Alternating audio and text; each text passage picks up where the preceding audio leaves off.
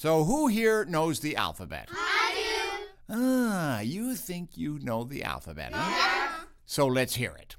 A. B. C.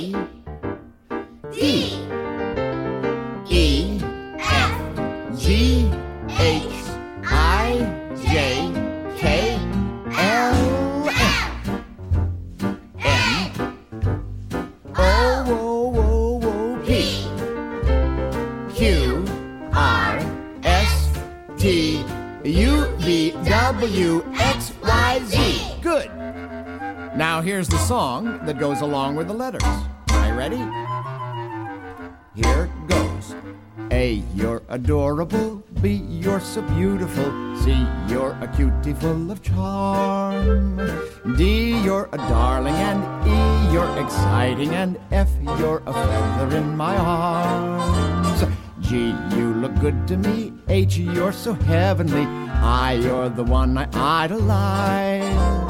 J, we're like Jack and Jill. K, you're so kissable. L is the love light in your eyes. M, N, O, I can go on Welcome day. to episode 92. I am 100% sure that it's episode 92 because one of the films we're covering is from 1992, and I made that a mnemonic device, and I'm very proud of myself for figuring that out. Episode 92 of The Feminine Critique. I'm Emily. With me is the one, the only. Christine, who's not sure that's the definition of a mnemonic device. What? Not mnemonic device. What mnemonic is when it's words, right? But but it's fr- it's episode ninety two and the year is ninety two. That's just the same number. Well, the Raising Cain came out in 1992, and this Uh-huh. episode is episode number 92. So I always get very confused, as anybody knows, about what episode we're on, and I have no system for remembering. But I happened to watch Raising Cain a couple of weeks ago, shortly after we recorded episode 91, and I thought to myself, and again, for a very odd reason, I have the year very like tight in my head because I remember my parents went to see this movie for their anniversary in 1992, uh, and they hated it and Ooh. all of these things were connected in my head. So, Christine, I'm just proud of myself for remembering that it's I'm episode. I'm 92. really impressed. Let me have this, please.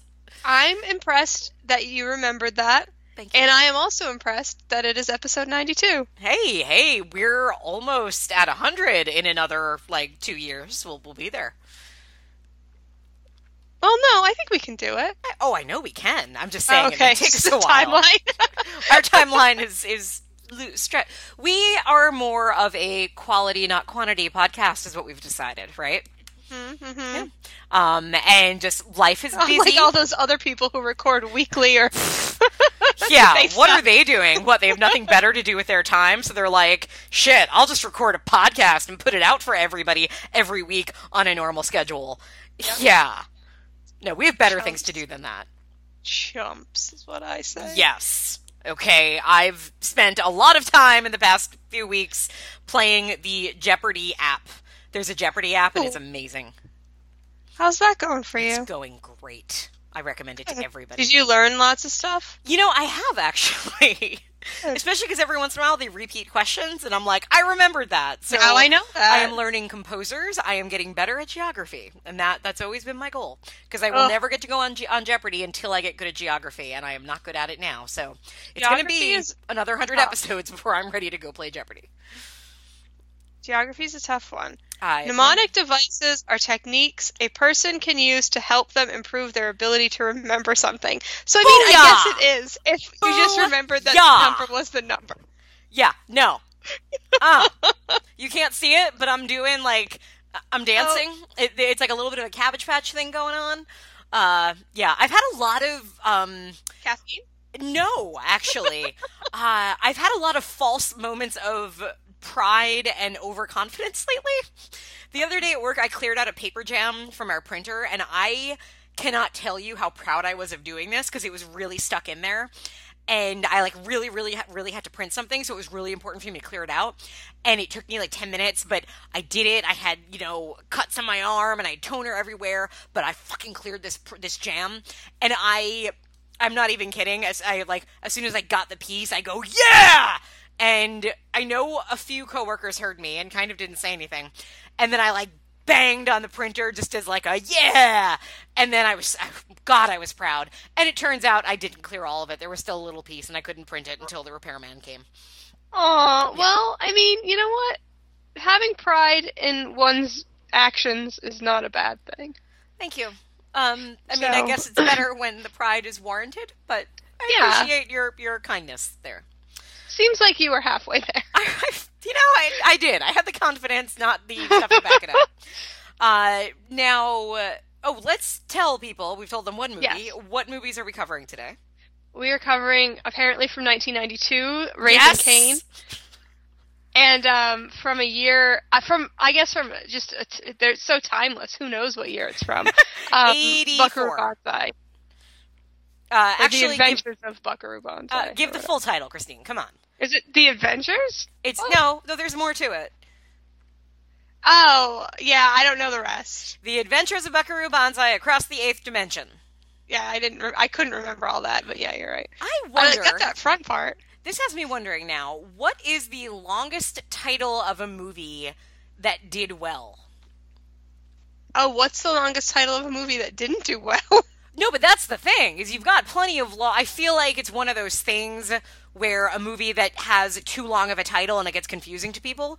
Um, And I just wonder, like, what is a case of a really, really, really long title that was successful financially? Because I'm sure there's somebody marketing Buckaroo Banzai was probably like, you know, guys, you're gonna get people going to the ticket counter and they're gonna forget what it is. They're gonna say uh, the adventure movie, and they're gonna say what Adventures in Babysitting, and they're say, yeah, I guess it's that one. It just Um, you like worked at a we should be movie theater, right?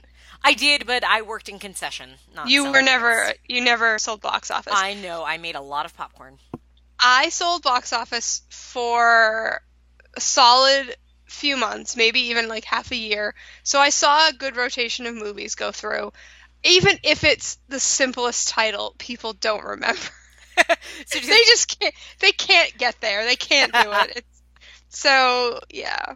It- Interesting. they they they don't know how to say words. They try to say, "Oh, that movie with that actor in it," but then they don't know that actor's name, so they just end up vaguely motioning to something. What's I think it's a Barnum quote. Nobody ever lost money overestimating or underestimating the intelligence of the American public, or It- something to that I- effect. I called yesterday morning to talk to a dentist, and I said her last name wrong, and I was mortified. And by the woman's reaction, I could tell, oh, everybody says this dentist's last name wrong. And I just like, I people don't know what they're saying half the time. yeah. So yeah, This, this. I mean, this is this is the world we live in. Truly. All right. Well, now it's been a few weeks since we've last recorded. Christine, Yeah. uh, what else have you been watching other than The Adventures of Buckaroo Banzai Across the Eighth Dimension? Um, I actually have a smaller list. Um, I um, I don't know. Movies got away from me the last few weeks. Um, I, I finally watched um, Loving, the Jeff Nichols movie. Huh? It was on HBO or Showtime, one Okay. of them. Um, I really liked it. Wasn't it so good? It was very good. Oh, did, did you cry? I cried a lot in that movie. Um, I didn't cry a lot, but I did cry. Unfortunately, I did have to break it up into two sittings, and I think that that, that impacted it for me. sure. Um, Um, how I liked good it- is Ruth Negga? It's stupid. Everybody was Yep. stupid good in that. Yep.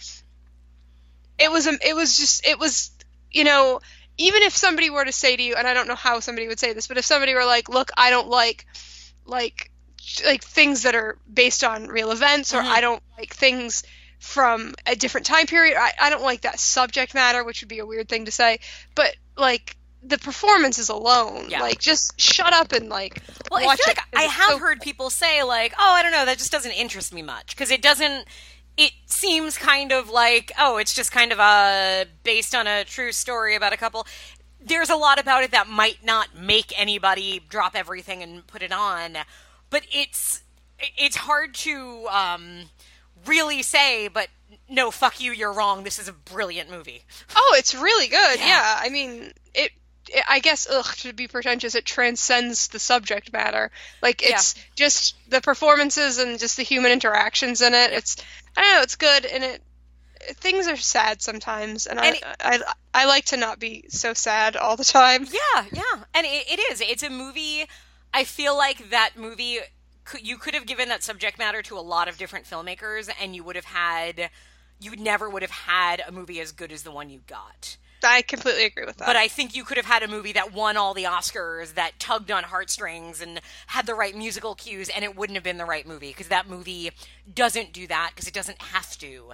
Yeah. And it's it's so good in how quiet it is, and it ends up being about these people, and they're oh yeah, I Yeah. really like that movie. I liked it a lot too. Yeah, it was good. I'm glad I finally watched it. I am glad as well. I put it off because I knew it would probably upset me Yep. a little bit. Yep. But I, I was surprised. I may because I had steeled myself. I did not um, become a blubbering mess Mm-hmm. nearly like I thought I was. Um, I watched Spotlight. I still haven't watched it. I surprisingly really enjoyed Mm-hmm. it. I've heard Um, very good things. I like the people in it for the most part because I don't like um, what's his face Batman Michael Keaton. There it is, lost it. Um, couldn't forget his couldn't remember his name for a minute. I don't really enjoy him. Just personal preference. Okay. Um, but I like everybody else in it, and I thought the subject matter I find, speaking of subject matter, Mhm. really interesting. I'm very interesting in this. It kind of took place in my backyard, like oh yeah. very close to where I grew up, so it was very much in the news, um, and it re- like continued to resonate, you know. Sure. Um, and and I was like, oh, I'll give it a shot, even though it's you know like an Oscar movie. But that's not that became a dirty word at some point. Yeah, the whole Oscar bait uh, took on Yeah. the wrong. Yeah. But it's but I was surprised at how much I liked it. It is streaming on Netflix. Okay. Okay. I've I've meant Um, to watch it. I just haven't had the moment. Yeah. I enjoyed it. Um, finally watched Guardians 2. It's one of the first Marvel movies that I made the conscious choice to not see in the theater. Ooh. I Okay. needed I needed a bit of a break. Mhm. Um, it's a it's kind of messy. I don't like so aspects of the plot, but it was funny and I like those characters. So Okay. it was it was a Marvel movie. Mhm. Um, I got talked into watching um, Tom Cruise's The Mummy. I've I've heard many things about it. What did what did you think? It is okay. There are worse movies. it is really really bad um, but the thing is you, you know i always say the worst thing a movie can do is be boring Yep. um, it wasn't boring Okay. but it wasn't good So you're on an island and there's a DVD player and um, you have to eat one of the DVD. No, you have to use one of the DVDs uh, to, like as a key to unlock stuff. The other DVD you can save and watch. Okay. You have Tom Cruise, The Mummy, and Sleepwalkers. Which one do you destroy? Which one do you watch? watch sleepwalkers Okay. 100% That tells me a lot about what I needed to know about this movie. Got it. it's it's in there i've read critique about the female um, Mummy. female pe- female people in it Weird. the female characters in it um, one of them is um, the protagonist from the annabelle movie Oh, from the first one. Okay, I Yeah. liked her in Annabelle. I love her. She's also Yeah. in X Men First Class for five seconds. I really enjoy her. So I saw Mm-hmm. her and I was like, oh, hey. And then I like the lady that plays the mummy. She was an Atomic Blonde, right? She was the Yes. French woman. Okay. yes, she's been in a smattering of things lately. She keeps popping up. Mhm. And I'm happy about that. I like both of them. But it's not about them, it's about Tom Cruise and how Tom Cruise affects their lives. It's just oh boy. Okie dokie. So not much not much going on in that movie. Gotcha. Um, I watched Death Note, um, which is on the Netflix. Yes, uh, causing much controversy, I know. Yeah, I have no relationship with any of the source material. I don't care. I thought it was boring Okay. and a bit and kind of messy. Mhm. So it was a I movie or it was a admit- mini series? I it was a movie. Okay. Um, it wasn't that long either. It was maybe an hour and a half. It didn't feel long. Um, but like that's that's Adam Wingard, right? Yeah. Mhm, Yep. Um, I'm up and down on him. what is he? What is going on with him? Sometimes I'm like waving the Adam Wingard Yeah, flag, yeah, and I'm yeah, like, yes, a hundred times yes, and then I'm like, sir, what are you doing? Mhm, I'm And this is you. one of those cases.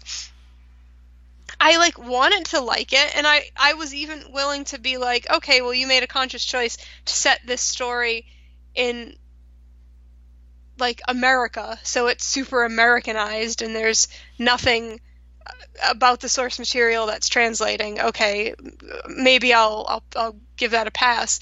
But then it was like weird and sloppy and Mm. confusing. It, but it was like nothing happens in it, but it's really rushed, which is weird. That is odd. I don't know. I, I, if you have no interest in it, I I don't. don't. Yeah. Yeah. Like the plague. Um, we watched a movie called "It Comes at Night." This is the um, apocalypse movie. Yes. Um. Uh, Joel Edgerton in this one. Yeah. Okay, yeah, I've, I've heard a lot about this movie. And I've remember the first, like when I heard the synopsis, I'm like, oh, I gotta watch this. And then I heard a review that's like, it's really boring. I'm like, okay, maybe I don't have to watch this. Nah, I don't think. I think it's really boring. It's it's selling it a, a bit short. It's not an apocalypse movie. Do not approach it like that. Good to know. Um, I liked it a lot. It was very slow. It was very deliberate. Um, sure, I guess not a lot happens in the classic sense of things happening, but I mean, it's characters and relationships, and I, it was creepy. There was some like mysterious elements about it that I wish maybe they had played up a little bit more Okay. and that made it feel more meaty. But Mhm. like, I would never say it was boring. Okay. Um, I watched a movie called IT on Netflix, and the only That's good the timing. only reason, yeah, I know, I wrote it down in my list as it, and then kept getting confused because I haven't seen it. But I kept going like, why did I? Re- oh, it's IT.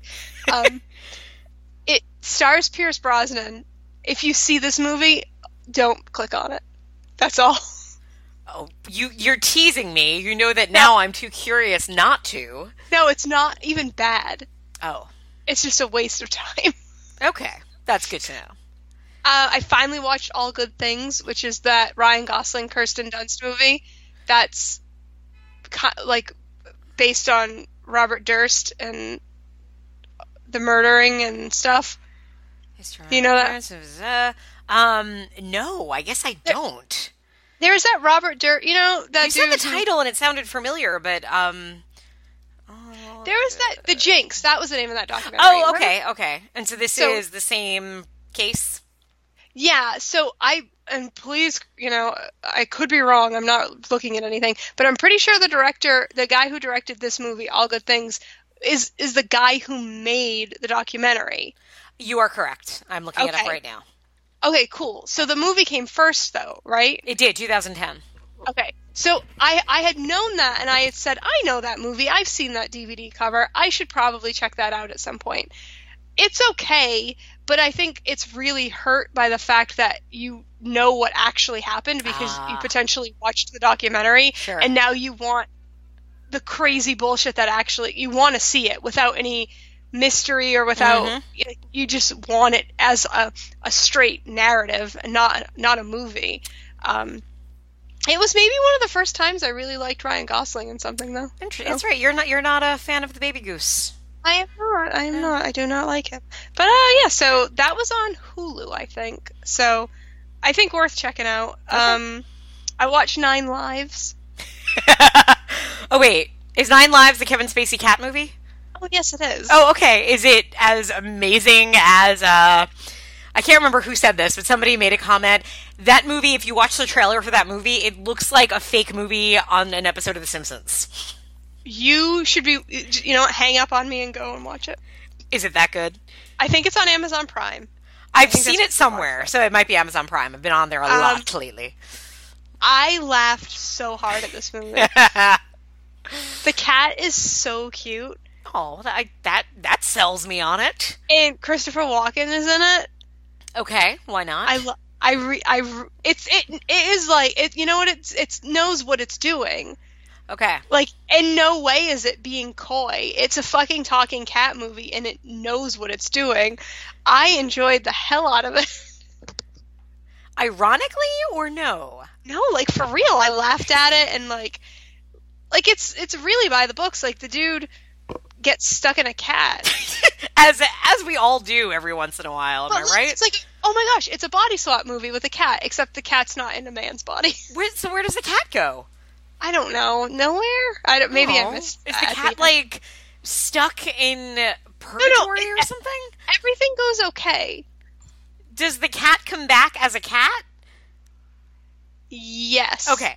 All right. I'm po- almost positive. I started. I this was when I was sick. I started to fall asleep at the end. Of Maybe that's why you enjoyed this movie so much. no, I thought it was funny. okay. Okay. I will. It's- I will not take that away from you. I will watch it and t- give you my opinion. Ugh, it's not the best thing ever, but it's still good. Um, I can quote almost four full seasons of The Simpsons, but I have never seen The Simpsons movie. But um, I watched The Simpsons movie for the Okay. first. What did you think of it? I mean, I guess it was okay. Um, yeah, I saw it when it came out. I don't think I've ever rewatched it. I saw it in the theaters, but I think that was it. And I remember Oh, really enjoying it. Really upsetting. It's it's a little bit too on the nose Yeah. now.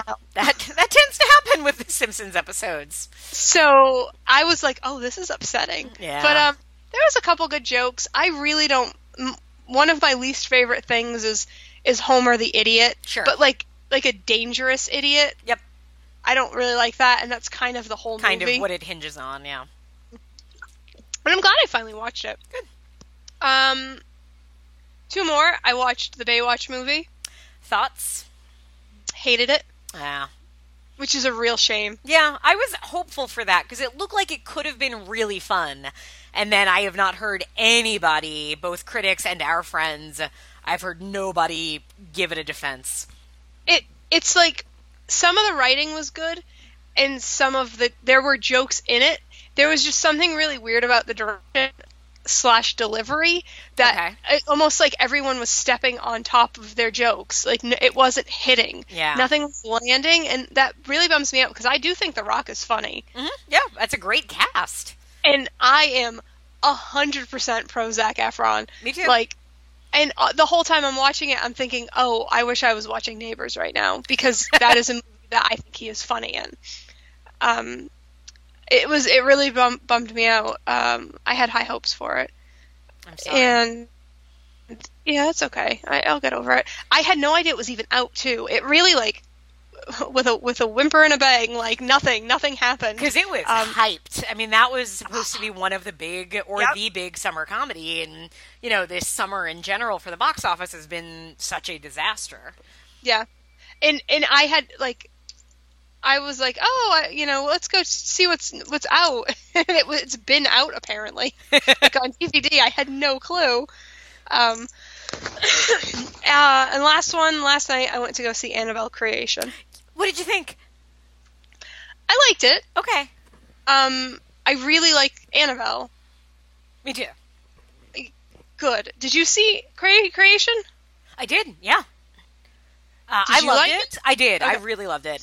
I think I I liked it more than Annabelle. I found it scary because I actually found this one scary. Annabelle to me Oh, is, is not a scary movie, but it's a really Annabelle scared the shit out of me. really? I would. This one didn't scare me.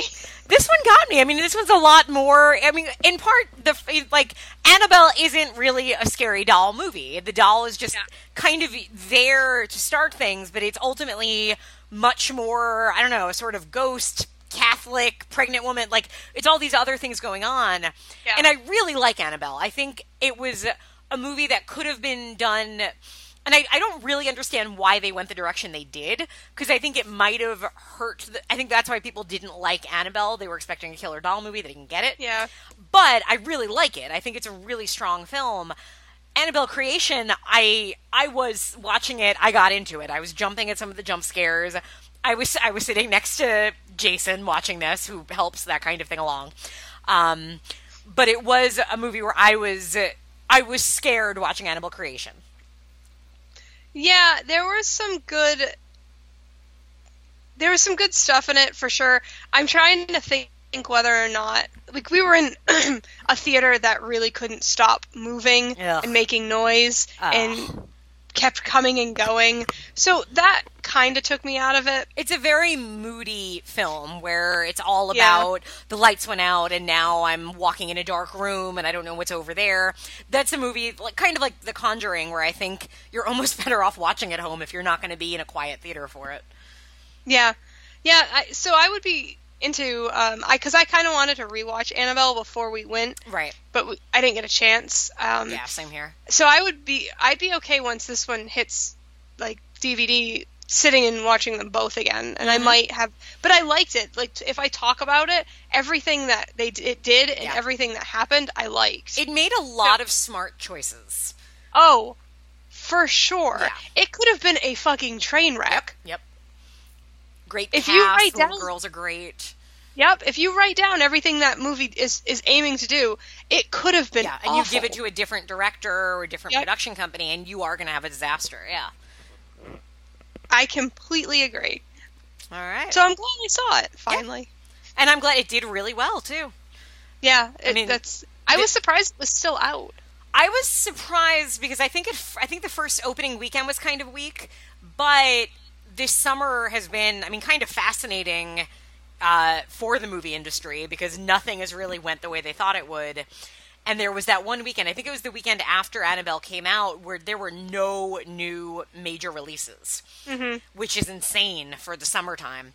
Uh, and I think that maybe that, I mean, it was soft competition, but it ended up making a lot of money. So cool. I'd watch Yeah, that's good. Yeah. All right, that's everything you got? That's it. All right, well, my list. I obviously went to the movies to see Annabelle Creation. I also went to the movies today uh, to see it. So, I so we were gonna go to the drive-in last night to see it and Annabelle together. Mhm. But then the drive-in apparently being an hour and a half away is a deterrent to some people, not me. Um, yeah. Um. Okay. So it, it there's a I think obvious probably the most talked about movie of the year certainly within like the circles you and I both run in. Um, I liked it. I did not love it. I was not scared by it. Uh, I think it made a lot of good choices. The kids are great. Uh, I love th- that they said it in the 80s was an incredibly smart decision because, A, that's your audience ultimately. And it also just made everything close. You remembered things you kind of you know, got into the kids very easily. Um, and I liked some of the visual choices, but Yeah. I just was not ever watching this movie. I was never scared. I was never on edge. Part of it, I, I've read the book, I've watched the miniseries, I'm really familiar with the material.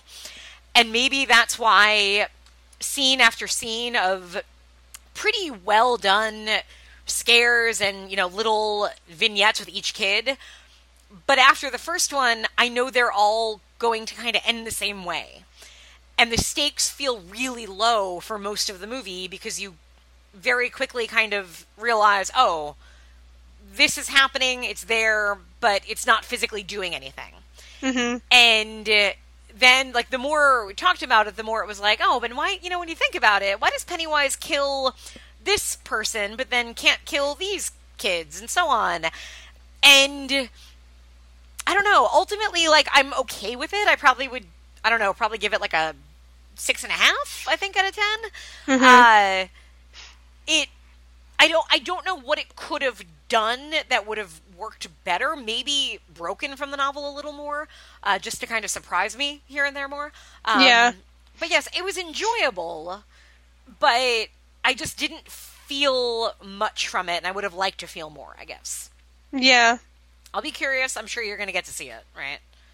I may, probably uh, there's a chance not in the theater, but Okay. like in general, yes, I will. I will see it at some point. Okay. Um, I I don't know. Like, so was it at least enter? Was it entertaining? was it It's- oh, the- compelling? to me, the best parts were not were the kids just being kids and kind of talking to each other. yeah. They're great. Their dialogue, I think, for the most part, is really good, and it kind of moves. And again, the young actors are great. The kid from Stranger Things is Richie, and he's fantastic and kind of steals every scene he's in. Uh, the, the girl is is amazing. Um, and the kid who plays Bill is very good.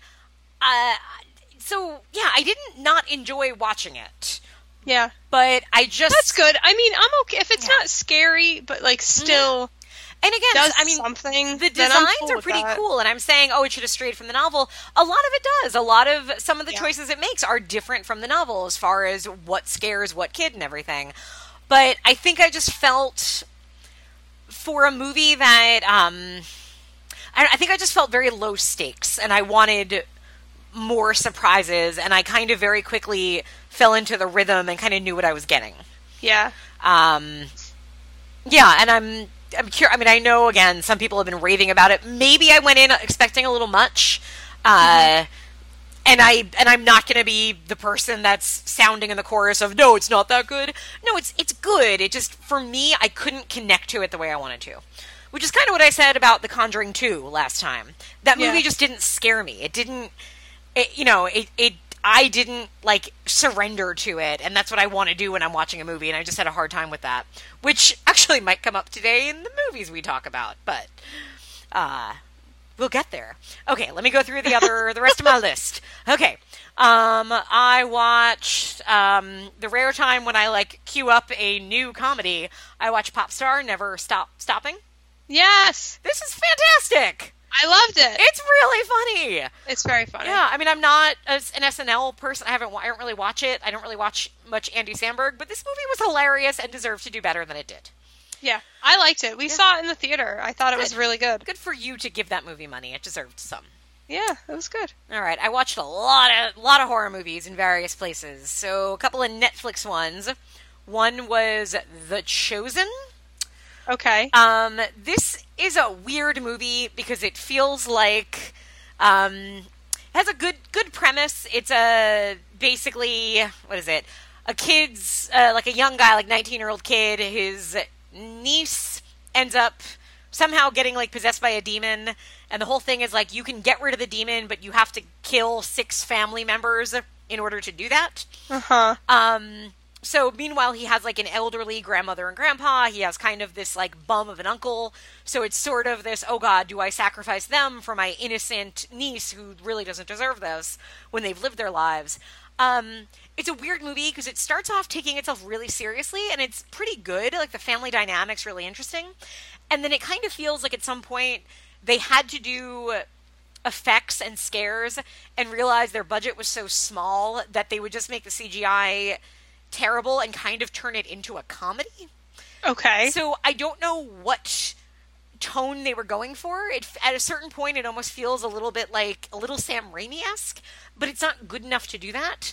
So I don't recommend it ultimately, but I didn't not enjoy watching it. So Interesting. yeah, whatever. Definitely what you probably what you probably didn't expect that when you started. I didn't. I thought I was just, you know, the premise looked good, so I'm like, all right, let me give this one a chance. I start watching it. It's it's good for like a good half hour. It's this serious family. The first death is really sad and scary because it's an old woman who falls and you hear her bones crack and you're like, oh, this has really got me.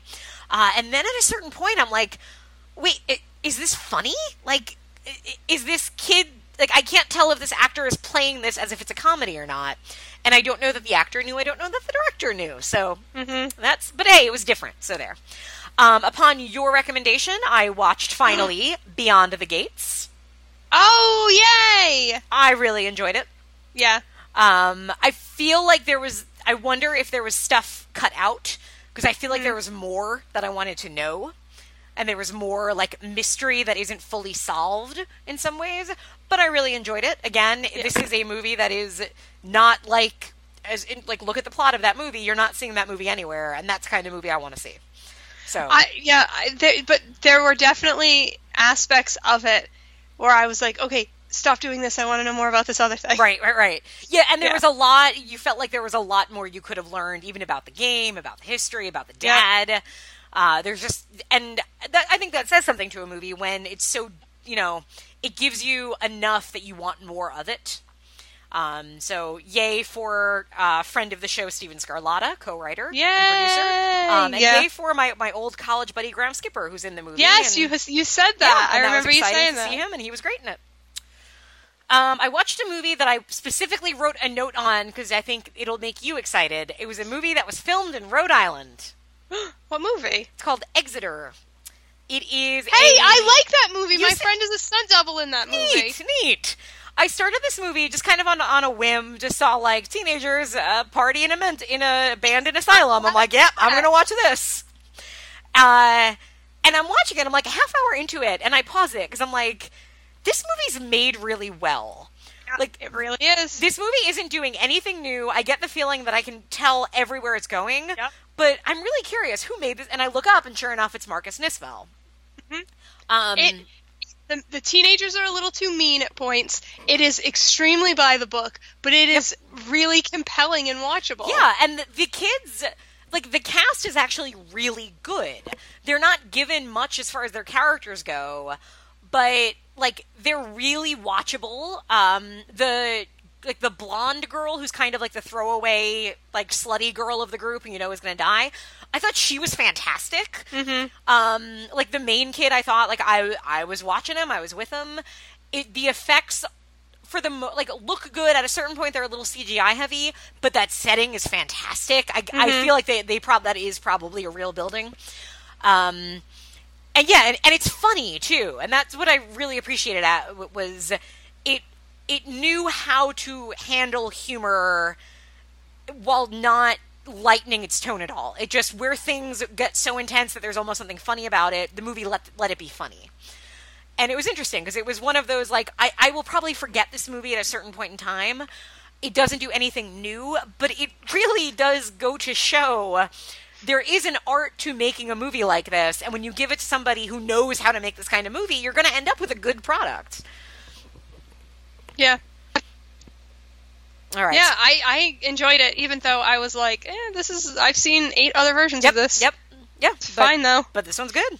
Yeah. All right, so I have a couple. So I don't know if you've noticed this. Amazon Prime has become uh, the shit.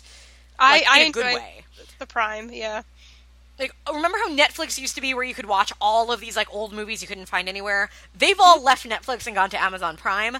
Granted, they look awful. They're not preserved. The film quality is not good, but I can suddenly watch movies that I otherwise could not see. So. Mhm. Um, the list of movies from there 1990s Mirror Mirror. Um, this is a horror is film. Oh, Karen Black is in it. Oh, okay. I've never seen it, but I do know what this I is. I think you dig it. It's um, it's directed by a female, which is a rarity for a slasher, or not a slasher, but any kind of horror film of this era.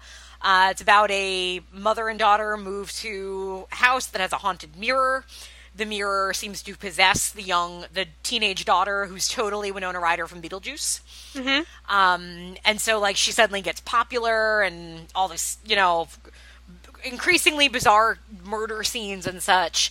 Um, it's very late '80s. It's but it it feels a little different. I'm surprised I've never heard of this movie. I never knew anything about this movie because I, t- I would have loved this when I was 10, basically. Um, not great by any means, but kind of kind of offbeat, kind of funny, and pretty weird. So I think you'd like it. Hmm, well, that's a good. It's it's almost um, Spooktoberween, so I do need Ooh. I need um, recommendations. All right, things put that I one on there. I think you Yep. should watch this one for that because it's Oh, it's a good. good Halloween movie too because it's very much it moves really quickly and it's a lot of crazy deaths and all that stuff. Okay. Um, a movie I'd never watched and I'd always wanted to because I knew it had a figure skating death scene in it, and that is Curtains. Oh, yeah, I've never seen that either. But you know about the figure skating death scene. I do. Yes. Yes. How was it? Um, you know, it's a mess, but it's an Yeah. entertaining mess. It there's so much going on that seems like there's more that needs to be going on. Mhm. Uh, and as I'm watching this, I just kept thinking, I'm like, this movie is a mess of a movie. You have a lot of really good elements. You have um, Susanna, not Susanna George, Susanna York, Susan York, Susanna. I always get Susan George and Susanna York confused. the one in the Brood and the Collector with the red hair. oh, what is her name? Either Susan George or Susanna George or Susanna York or Susan York. One of those Uh, things. Susan, maybe Susan York. I'm gonna look, Something but please that. continue talking. She is fabulous in it. Um, she's like you could tell she's kind of in a movie that she's probably thinking, "Why am I doing this movie?" Mhm. But fuck, she's amazing in it. Uh, it's a crazy premise. It's you know a director is making a movie and needs to cast his young ingenue, so he has six young actresses come to a cabin to audition. Oh, but- this is such an Emily premise. Exactly, but meanwhile, Suzanne uh, York George uh, was supposed to be in the movie, but she committed herself to an asylum to research the part, but then really went crazy. But now she's back in the house, and is she killing people? Is one of the girls killing people? Is there somebody else killing people? Somebody's wearing a crazy mask and killing people figure skating, and it's amazing, but it's a mess. Uh, and it turns Are out thinking, is this somebody that you're thinking of named Samantha Eggar? Samantha Eggar. okay. Who's Susan I York? looked up the collector first. I was like, none of these names are in this. Wait, Samantha Eggar. Who's who's Susan Susanna York? Susan York. Susan. I I've added a third British um, actress, haven't I? Susan York? No. Susanna York? There's a Susan York, but I don't think it's. There's a Su. Su- this is the best podcast ever. There's I see the There's a sculptor Susanna artist in Santa Fe. That's not who I'm looking at. In Superman, Susanna York. Maybe she's that's British. Su- See, okay, so they are Brit. So I don't know. There's a lot of Susans, Susannas, whatnot. It's a, it's it's like how Chris is the name of an actor playing a superhero nowadays. Yes. Between 1960 rule. and 1980, there were a lot of British actresses who had Susan in part of their name. Anyway, Samantha Eggers is Not fantastic. Samantha Eggers, though. Back to that. But This apparently, sounds good too. what's that? This movie sounds good too. Curtains? Yeah. You should see it. But I think it's all. I mean, it's very much, um, I guess, kind of minor cult film. It was. Well, I Yeah. think it wasn't available for a while. I mean, I Uh, know that cover. Like yeah. that's Oh yeah, and you've seen stills from it, I'm sure. yeah. Um, you apparently it was filmed like over a course of like two or three years. They filmed half of it and then stopped and recast half of it and got a new director and finished it. And it feels like that. It does feel Yep. like a messed up product. Uh, doesn't always work. It's it's a it is a mess, but it's an entertaining mess, and it has interpretive dance and figure skating. So, um, okay, another amazing movie from the '80s on Amazon Prime right now. Killer Workout. which which I have never seen. Christine. Is it really good? Is it like really good? Okay, on a scale of 1 to 910, Oh, it's a 910. how attractive do you find Ken Foree? Oh, uh, like about 850. Okay, now let me ask you this. How attractive Yeah. would you find him if he were to be wearing a set of shorts that came to his knees that were dark blue and had a stripe on the sides and a matching blazer with oversized sleeves with a rainbow bright esque collar? Um, The answer is Le- 950.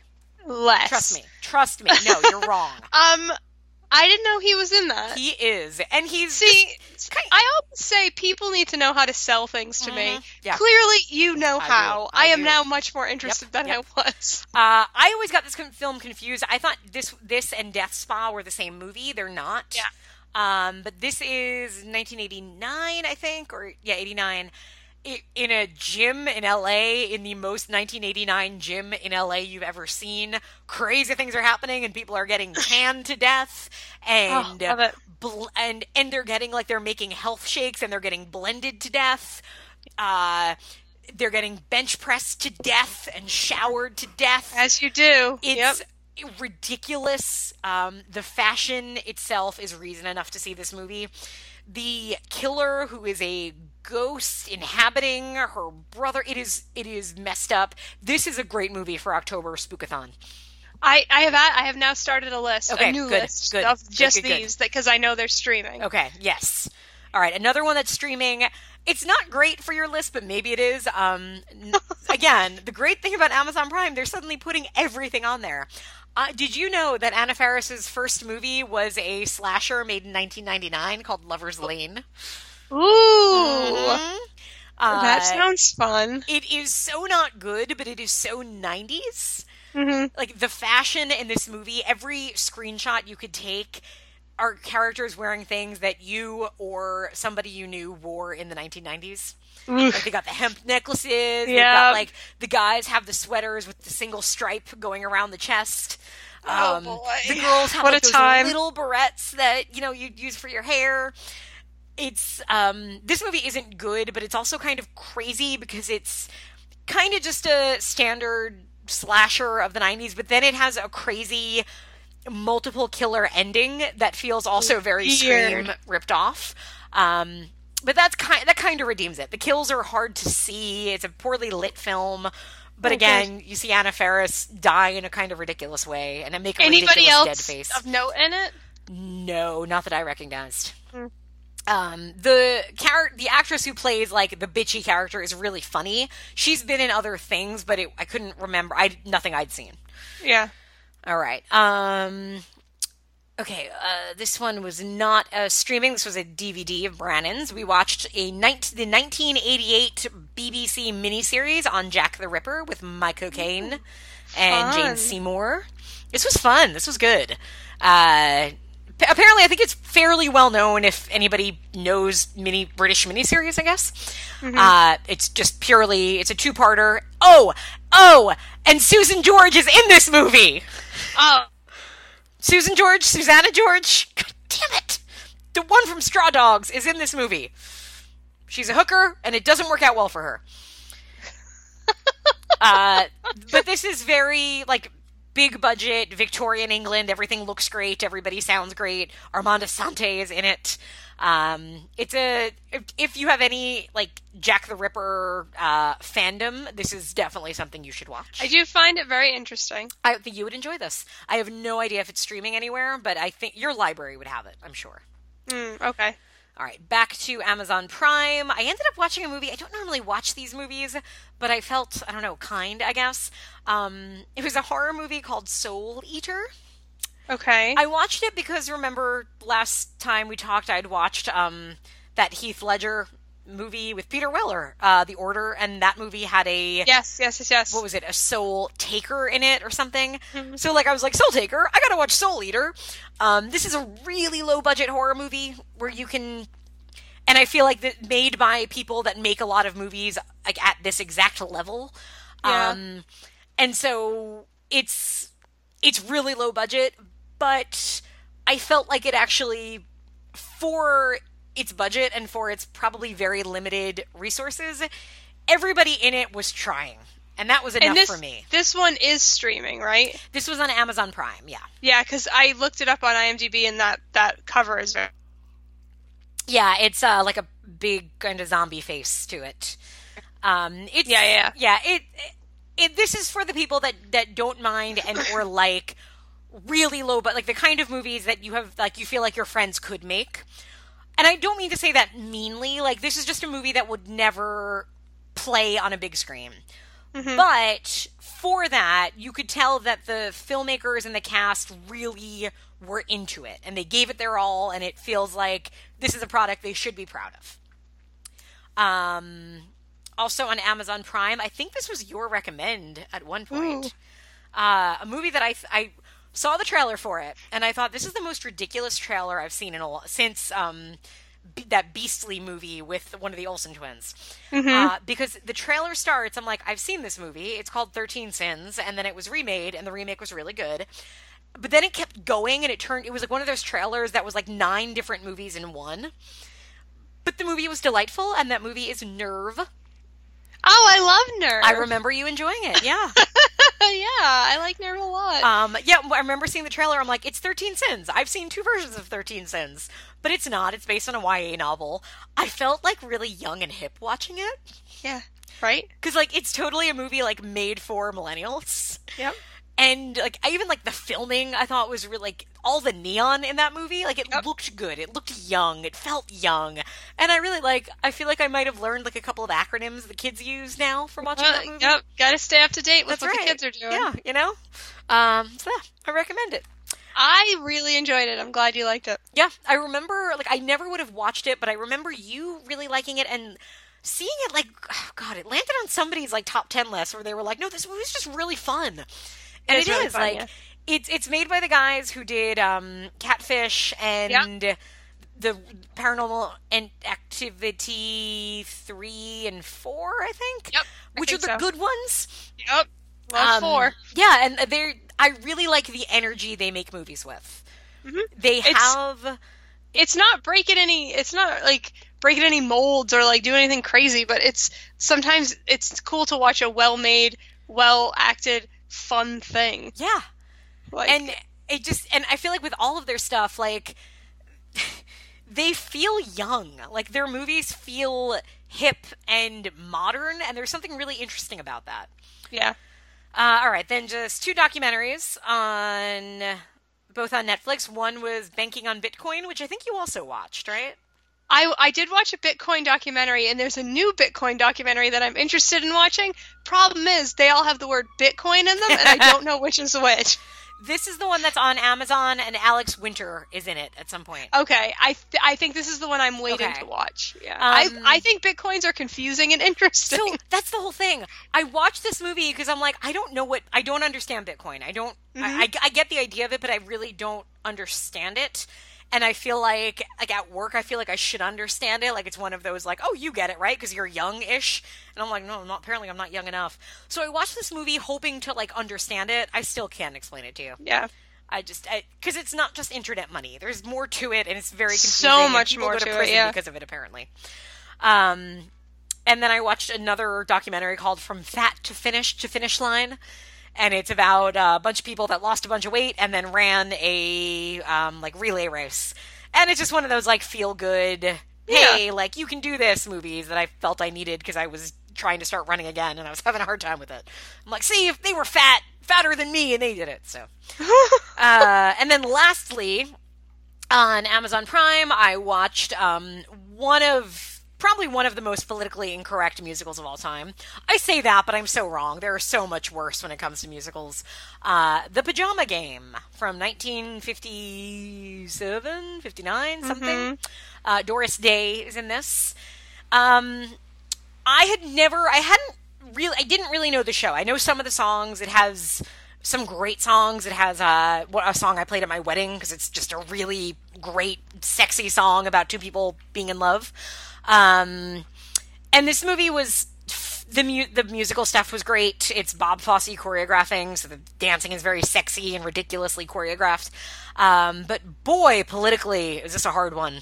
yeah, Just tell me, Christine, when you are at your job and Yes. you know the boss calls you in, like not like the boss, but like your supervisor calls you in to um uh after like an event where you know like you were the union rep at your company let's say. Okay, and so like you had like a bit of a like a business meeting with your supervisor because he like mistreated an employee. And then he Uh-huh. calls you back in his office and he basically says you're the most beautiful thing i've ever seen. Go to dinner with me. Yes. um within like one more scene do you then like totally just say like yeah you're right. Let's let's do this and that's it Well, yeah, obviously. I mean, Yeah. I know my place, uh, right and people just wear me down. and if an attractive man in a position of power above you um tells I you did I really have a choice? yeah he wants you to be your his girl you i mean what else are you gonna do right yeah, Yeah, the movie treats it like that's is. totally okay. And then Yeah. there's a subplot with a character whose boyfriend is very jealous. Um and there's like a song about it how he's going to like try not to be jealous anymore and it's all like cute cuz he's like really trying. Um and then he sees her with another man and then uh, what commences is a scene where because he's a knife thrower like he used to be a knife thrower where he runs around throwing knives at her Oh, good. and it's treated like, oh, that's just Carl. Yeah. Um, so this movie, to say the least, is problematic, but I'm used to that with my musicals of the 1950s. Uh, okay, that's uh, everything I've been watching. So, pretty solid yeah. list. Now, Christine, how much John Lithgow are you ready to handle today? Um, two movies worth, and countless accents. so many accents. Like we're saying two movies, but it's like two movies times much because we get a lot of John Lithgow in Raising Cain. Mhm. Uh, what do you want to start with? Um, I ask the hard hitting questions around Raising. Cain. I know. All right, we're gonna take a break and come back with 19. What year? 92. That's right. And what episode are we doing? 92. How about them fucking mnemonic devices? I Yeah. remember. All right, we'll be right back. Listen, all you rolling stones, when you leave your happy homes, When you start leaving your own people, things all seem to go wrong. There's a saying old today chicks come home to roost, they say. But let me tell you one thing when you wander away, no one loves you any better than your M O M Y. And when you start to cry, she'll dry each tearful, make you cheerful, no matter where you. Your thoughts always stray back to that little shack, a cozy little nest so far away. M is for the mince pie she used to bake. O is for the oatmeal she'd always make. Double M is for the many miles you had to roam. And Y is that you're yearning just to get back home. And though you roam this whole world over, sure a love like hers you can't buy. 1992, Christine. Do you remember where you were when Raising Cain came out?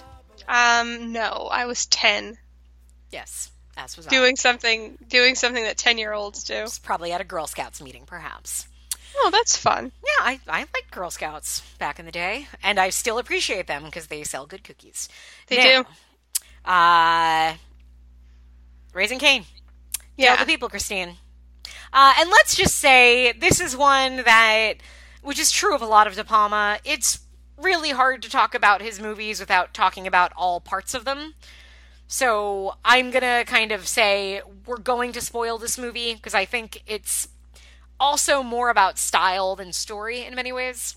Yeah. Um, um, so I I'm just gonna I don't want to accidentally avoid giving something away, so I'm just gonna say we are gonna probably spoil this movie. Yes. Yeah, I would say so. Um, I was toying with whether or not. So, do you want me to give a synopsis? I do. Okay, I was gonna read one, but like it was not a good one. um, this is a hard movie to synopse.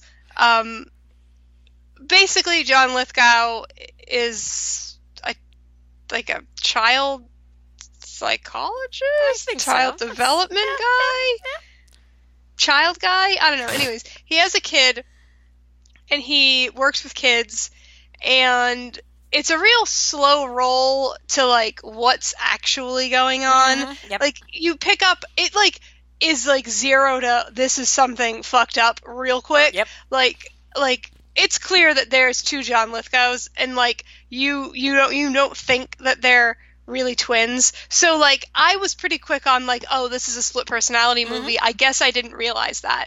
So one of these personality or this personality would like John Lithgow to um, kidnap children. Yes. And that happens real, real quick. So then that leaves me thinking, what else is this movie about? Well, it is pretty much that movie. It is about that, but there's there's more personalities, and his wife features heavily. Mhm. She, I, has thoughts of an affair, and that plays into it. And there's, um, like weird like misdirects, Mhm. and um, it's a really I was going to call it complex, but I was also going to say that it it's not complex. It's pretty easy to understand. There's just a lot going on in this movie. there is a lot. Yeah, you got his father, who was a very very famous child psychologist, but Yes. who um, disappeared, and everybody assumed he committed suicide, but they never found the body. And yeah, I went into this knowing there were twists, knowing um, there were multiple John Lithgows, and I and I think what the movie does, it does a lot of really interesting things. What I think it tries to um, trick you into is thinking you figured it out because uh, you figure out so quickly. They, they're not twins. One of them has got to Yeah. be John Lithgow talking to himself. He's, he's crazy. He's got split personalities. And like, I think what the movie tries to do then is it makes you feel smart for figuring that out. But then the twist is that, oh yeah, and his dad, no, his dad is real. Yes. So I actually we're getting very ahead of ourselves. I actually thought that very early on because I am the person that will say, "Well, he took two kids. Who's Right. watching those kids?" so I'm thinking like that's that's weird. They never we just it, there was a it was a misdirection and I think it was interesting and I do think like what like you just said it was deliberate. We we just we are smart people and we see that these two characters are actually the same character. So when another John Lithgow is is um is introduced, we go like, well, so is right. he. Well, he must be too. Yeah. But they never did anything to make us think that. Right. Well, other than just him showing Well, up. because they don't- John Lithgow with an accent. yeah, he doesn't cheat. I think, um, and that's. I feel like this movie is Brian De Palma playing. This is him kind of taking all of these things that he's done with different films, all of this stuff from Hitchcock, all this stuff from uh, Michael Powell's Peeping Tom, and kind of like throwing it in a sandbox and like moving stuff around and just kind of toying with different tropes and different audience expectation and all this stuff. And you know, but at the same time, I don't think and I could be wrong about this, he doesn't cheat. I think if you actually look at the timelines, I think they all make sense. Oh, I think so too. I don't. I don't think it's like any type of. Yeah, I don't think it's anything like that. I just think it's funny how quickly, like, to, you're you're really accurate when you say we think we're smart. We figured it out really quick. I think that, that that that was used to the story's advantage because we then are very quick to assume that about Mhm. anything else that shows up. Right. So yeah, the twist twist quote unquote is that his Mhm. father's not dead and he's actually orchestrating this. It's it's it's really interesting. And Um, even the the dream sequences, you get, you know, Lolita Davidovich has a, you know, this thing happens, it's your dream. And then it's another dream. So then after that, you're just constantly trying to figure out, is this real or is it a dream? Yeah. And I mean, for all you know, the movie ends and it could still be that way. And the final part, the final moment of the film, you know, when you look at it, you you can very easily argue stylistically that is the style used during an earlier dream sequence. Mm-hmm. And so it's just it's you know, I I didn't watch it with a commentary. I, sh- I should I would I would have loved to do that because I feel like this like De Palma probably has a lot to say. Uh, but I feel like a lot of it's just kind of was him having fun. Yeah. Yeah, there's um there's a, a bit of that in maybe one of my favorite scenes in this is when Lo- Lolita Davidovich is having her makeout session in the park with her not husband. Um she there we see her see this figure who's John Lithgow come and out and we see it more than once and it almost plays with the timeline because we think we know when she sees it, but then as it actually plays out, she sees it at a different time, and what happens with the coat is not what we might have expected. So it's very, it's it's really doing a lot with expectations and with assumptions. Mm-hmm. Yeah, it, it plays around with a lot of things. Yeah, Um, and it apparently no, you watched. I'm guessing just like the standard yeah, version of it, as did I. I know they. Uh, apparently, his original plan was that he's, he was going to start it lin- linearly, linearly, where it was going to begin with her story of, you know, falling in love with this patient's husband, and you know, and all of that stuff was going to be how it started. hmm Uh, and it, you know, I, I, I don't know that he filmed it with that in mind, but it ended up obviously he didn't put it out that way. And then a fan re-edited it to put it in that way. So then I think on the official DVD release that they put out recently, it has both cuts.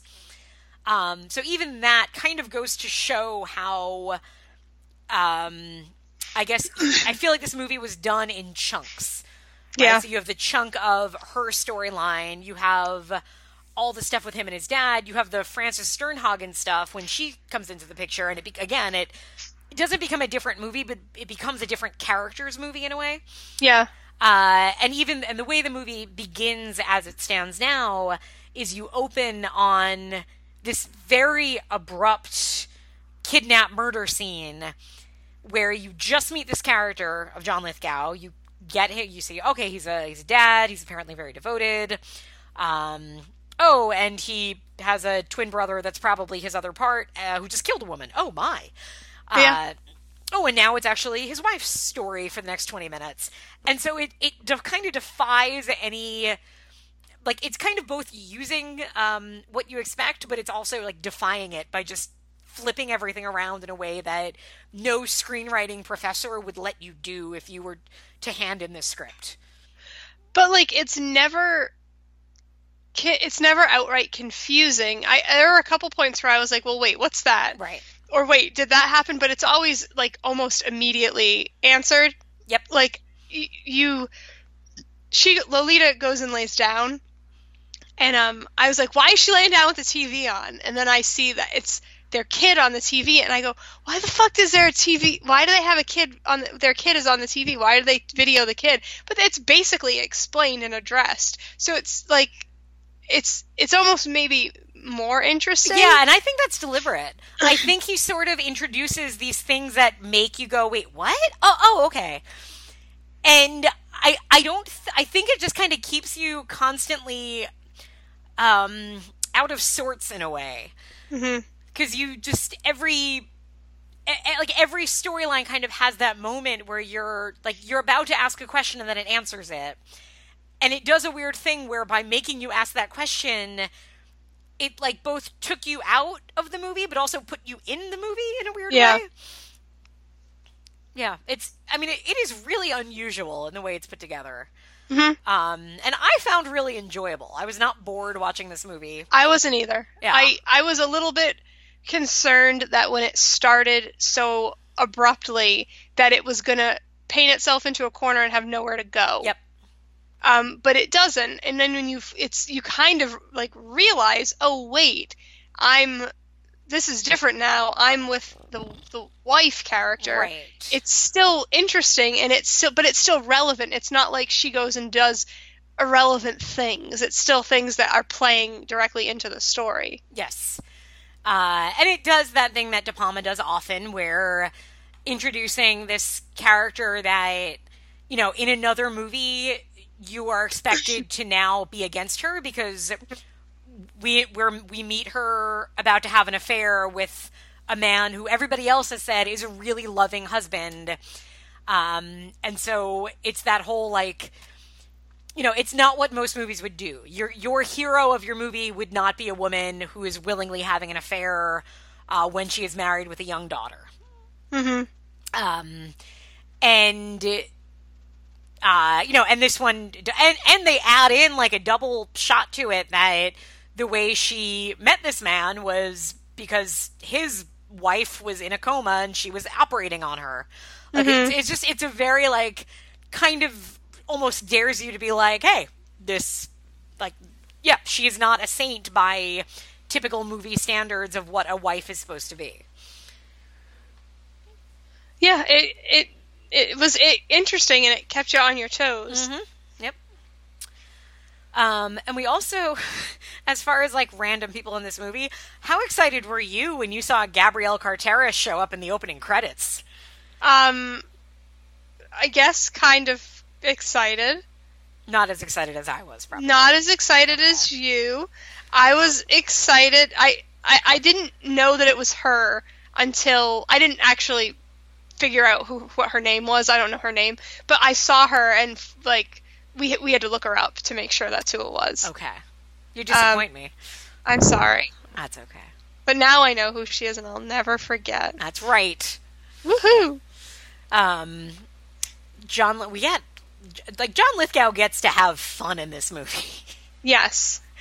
Uh, I wonder. I didn't. I don't remember this tidbit. I wonder who else was considered for this, and if anyone else was. I wonder if De Palma wrote this for him. Yeah, it would have been a really different movie. Yeah. Because I think the beauty of John Lithgow, and I think this comes up also in Buckaroo Banzai, he knows how to go really far. hmm Like, it, I mean, there's actors who can go, like play crazy and play really intense.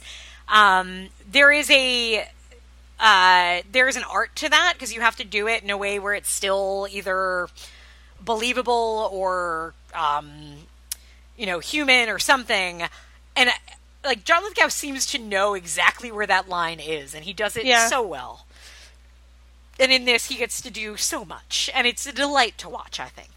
He does. He does a good job with it. Um, I am not a huge fan of like psychological things that aren't real or don't make sense. Okay, fair. Um, there, there, there's an this like Dressed to Kill is is up there in my favorite De Palmas, but I, it will never reach the height because I I hate the way whatever is happening to Michael Caine is handled. Okay, I, fair. I, I can't stand it.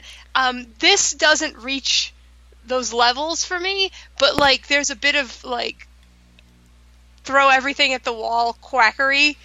I and I get it was a different time, but just for me that that ages so poorly that I have a hard time with it. Um, it was very psycho in like how at the end of Psycho there's the big like dump info dump of like Oh, yeah. these, these are the well, I these mean, are the things th- this is a movie that is very much, um, in like to call this movie Psycho and Peeping Tom. Like, yes, it is so. I'm really glad you picked up how much Psycho is in this movie because I kept pointing it out to Zach and he's like, "Well, you could say it's it's very just very Hitchcockian." Oh and I'm come like, no, on! it's very the car psycho. scene, the, The scene car- where the car you. is going the in car water, goes into the water, and Thank we you. are watching it. We are standing there with him, watching Thank it go you. down. That is a direct Psycho There's reference. like five music cues that are Yep. exactly Yep. the same. No, I'm at one point, not even that far in, I said, "Oh, so this is his Psycho, huh?" Yeah. I guess I didn't realize that. And Zach's like, "What do you mean?" And I like, "Well, this, this, this," and and then then the car going into the the water happened, and I was like. Look at this fucking thing. Yeah, He's well, psycho." I mean, I'm like, why are you arguing against Nope, me? Because Zach's I'm 100% right here. you are, you are 110 percent right. and I'm really glad you picked up on it because it's it's it's obviously obvious. Yeah. But I mean, you, his movies are so drenched in Hit- Hitchcock that Right, like, that it's sure it's an easy cop out to say like, yeah, I bet it's uh, influenced by Psycho, but no, this one's it's fucking influenced so- by Psycho. Yeah. And so in that way, I can almost talk myself back into liking it more by saying that awful info dump at the end of Psycho happens like twice in this movie. Oh, and, then I I'm think yeah, I think it's very deliberate. too." Yeah. And even when it happens here, like the it you know it's a very famous shot because it's like a four minute long shot where Frances Sternhagen is going through this entire the history of John Lithgow's family, and it's a tracking shot. It's her and the two cops walking. Yeah. Um, and it, again, it, it is a four minute. And I mean, De Palma did this with Snake Eyes. He opens the film with like a twenty minute single take shot, oh, my favorite. and it goes on. Like there's a there's a moment where like she starts walking to the side, and one of them grabs her, like putting her back in frame. Like it's very deliberate. It's very, I think, self conscious, uh, and it is an info dump. And like I, I don't quite know why he does that long shot at that moment. Like I don't know what he's what he's saying with that. But it may just be like, oh yeah, this is the info dump. So let's kind of make it into something by making it Yeah. kind of like you're because you're watching it, and I didn't know anything about this shot when I watched the movie, but I'm watching it as it's going on. Like as soon as it was over, I had to look up. I'm like tracking shot in like oh yeah, four minutes at the time, longest tracking shot or something. Uh, yeah, it was really gorgeous. Yeah, and it is, and and Frances Sternhagen's really funny too in this. And that's not even one of the info dumps I was thinking about. That one was fine. Where's the other one? The other one is Um, um. There's one towards the end. Uh, strike me down for not remembering a little bit better, but there's just like, and this happened, and then this, Yeah. this, this, and this, and I was just like, "Ugh, stop Yep, yep. it. Um, but I did, you know, I, like, I there's so much other stuff going on in it. Mhm. Like, all right, if- if that's what you're doing, for even if it's to be, if it's to really, like t- give people information or if you're just kind of doing this thing like i'm going to over explain the, the, the, the psychology behind this now then that's fine. Either one you're doing is fine because there's so much other stuff going on. Yeah, yeah, and it fits in this world too somehow. yeah. Like e- even in this movie where you've had dream after dream after dream and random flashback and like so much going on that doesn't quite fit it somehow it fits to have a, like really long expositional scenes. Yeah um the uh what was i going to say? With the expositional scenes i had something oh i think as much as this is clearly indebted to psycho and also peeping tom like Yeah. all the stuff about the dad essentially raising his child as the To- to experiment. yeah to yeah yeah yeah, yeah, that is Yep. totally peeping tom. Uh, i have to wonder too if this movie was uh, influential on split I thought that too. There were shades of Split in it for sure. Yeah, or I mean, aside from it being Split, about yeah. a character with multiple personalities, there's also, and I might be wrong about this, um, the one one of John Lithgow's personas in this movie is named Margot, and she's a female, and she's very proper, and she's like the caretaker. Yes, yes, And yes, yes, isn't- yes, yes. Isn't that the isn't that the name of the female in Split? Let me look it up right I might this be wrong second about that. you. And even if I'm wrong about the name, it feels very much like the same type of character. It a You're hundred percent right. It does. I it- I absolutely thought that as well. Yeah, like it's the same, like the way she stands, like she Per- stands. with her- perhaps it was Patricia, is what IMDb maybe might be Patricia. telling Yes, me. Patricia. Okay, so I'm wrong about the names, but so you have Patricia and to Margot, and then you also have when in one scene it's during the um hypno- hypnosis scene because Yep. you always had to have a hypnosis scene in the late 80s, early 90s. Of course. Um, when John Lithgow is a little boy, hmm and again, it felt very much like Split when uh, James McAvoy's channel is the little boy. Yep. Uh, and it could just be coincidence of, you know, having to do that. But I, I really wonder if it was influential on M. Night Shyamalan. Shyamalan.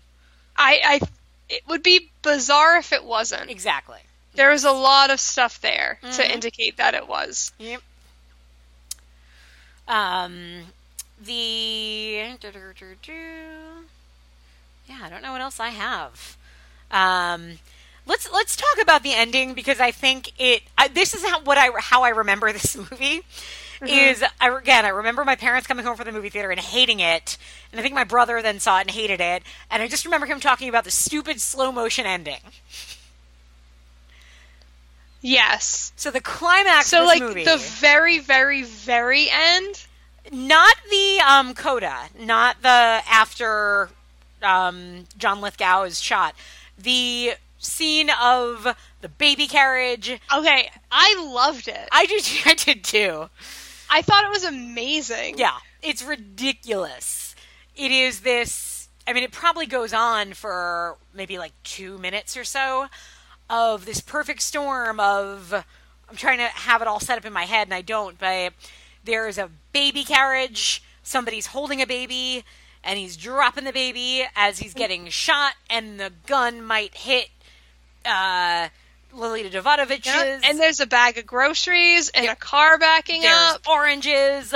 Yeah. it's like all of this kind of crazy things happening at once and it's a slow motion um what do you call what do you call that uh what, what's uh, not a Rubik's cube? What's the name A for Rube Gold- Goldberg Yes, thank you. hundred percent. A Rubik's I- Goldberg I- cube. I I reveled in that. I was like, okay, what's gonna happen? This is gonna be Yeah. horrible. Somebody's gonna get impaled because she had that dream. Yeah. And was and the car's gonna hit them, or the orange is gonna fall, or the baby's gonna fall, and it it is it's so I guess what's the word cinematic. It's so kind of over the top. Yep. It is melodramatic to the extreme, uh, and I could see somebody that is expecting to be watching a like sexy thriller is going to be pissed off at this because they're not going to enjoy that. That's not what they thought they were getting from this movie. It's movie. not the sexiest. That's true. No, no. Um, but it's it's great and weird. Uh, and by the way, I'm gonna uh, have you know something. So the Emmy Awards are on right now, and I guess know. who just won an Emmy for Best Supporting Actor in a Television Drama? Please tell me. I'm gonna give you one guess. Okay, I don't know who's nominated. I forgot. Um, John Lithgow. yes, Fuck you, really? yes, he won What for was the he Crown. for? The Crown, the Netflix show about the Queen. Oh, I have not. I have no knowledge of that. Yeah. Yeah.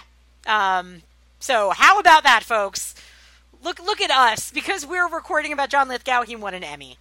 I don't think he thanked us in his speech, but I had it on mute, so I could be wrong. You're, you're welcome, everyone. Um, indeed. Uh, one of my friends just texted me, "Mother is horrible. Don't see it." I look. We could just go. On. I I've not seen um, a Darren Aronofsky movie that I like. I don't. I don't right, like, like the wrestler. movies. Yeah. Um, I love the wrestler. Uh, love Pi. I love Jennifer Lawrence. I, I kind of want to see eat this pie, I as do I. but I've not seen one that I've enjoyed. I am kind of fascinated by people's reactions to this, though. Me too. I kind of love the idea that everybody either loves it or hates it, and Yeah. more people apparently hate it. Yeah. Um. All right. So, what else do you have to say about Raising Cain? Um, when I will say I have one one thing and one thing only. When she walks into the store in the mall to buy the clock, Yes. clocks plural, but yes, when she walks in to buy the clocks, and it's all those clocks, just the way that it's filmed, and then all the clocks going off is is easily on my list of top five um, De Palma shots. I just lo- I loved it so much. Yeah. Yeah. I mean, it. This feels like a movie. It feels like he's having a lot of fun making this movie.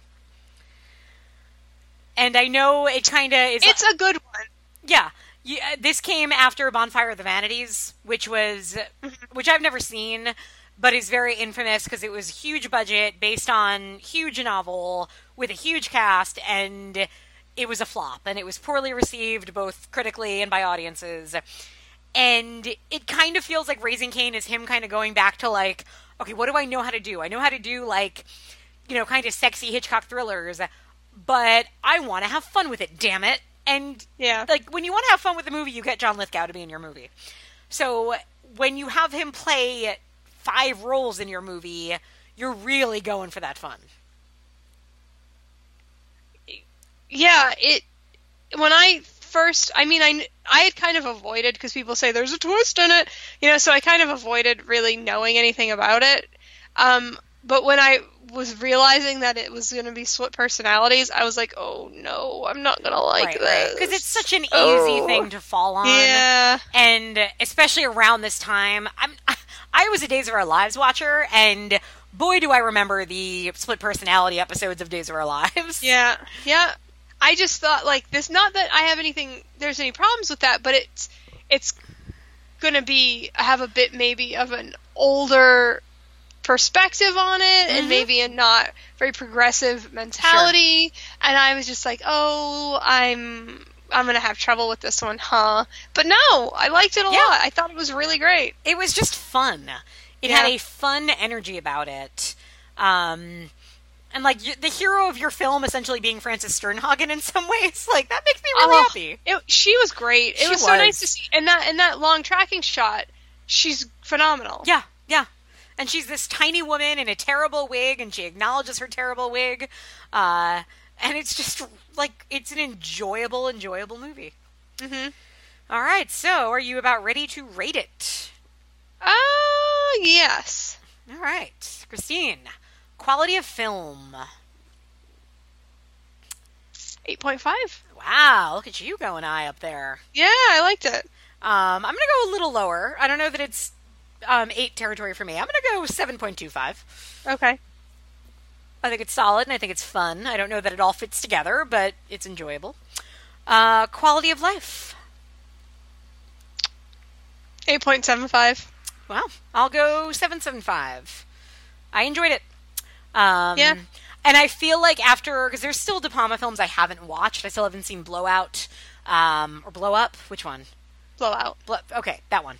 Um, There's still some of the other ones, and I feel like I'll get back to this after I've seen all of his films, and maybe I'll see different things in it. Uh, just because it again feels very much like him playing with what he's good at and such. All right. Uh, we're going to take a quick break and come back and talk about the adventures of Buckaroo Banzai across the eighth dimension. Three little unexpected children simultaneously. The doctor brought us, and you can see there will be three forever ending. E-I-O. You wouldn't know how agonizing being triplets can be. Each one is individually the victim of that clinical day. E-I-O. Every summer we go away to Baden, Baden, Baden. Every winter we come back home to wow, We do everything alike. We look alike.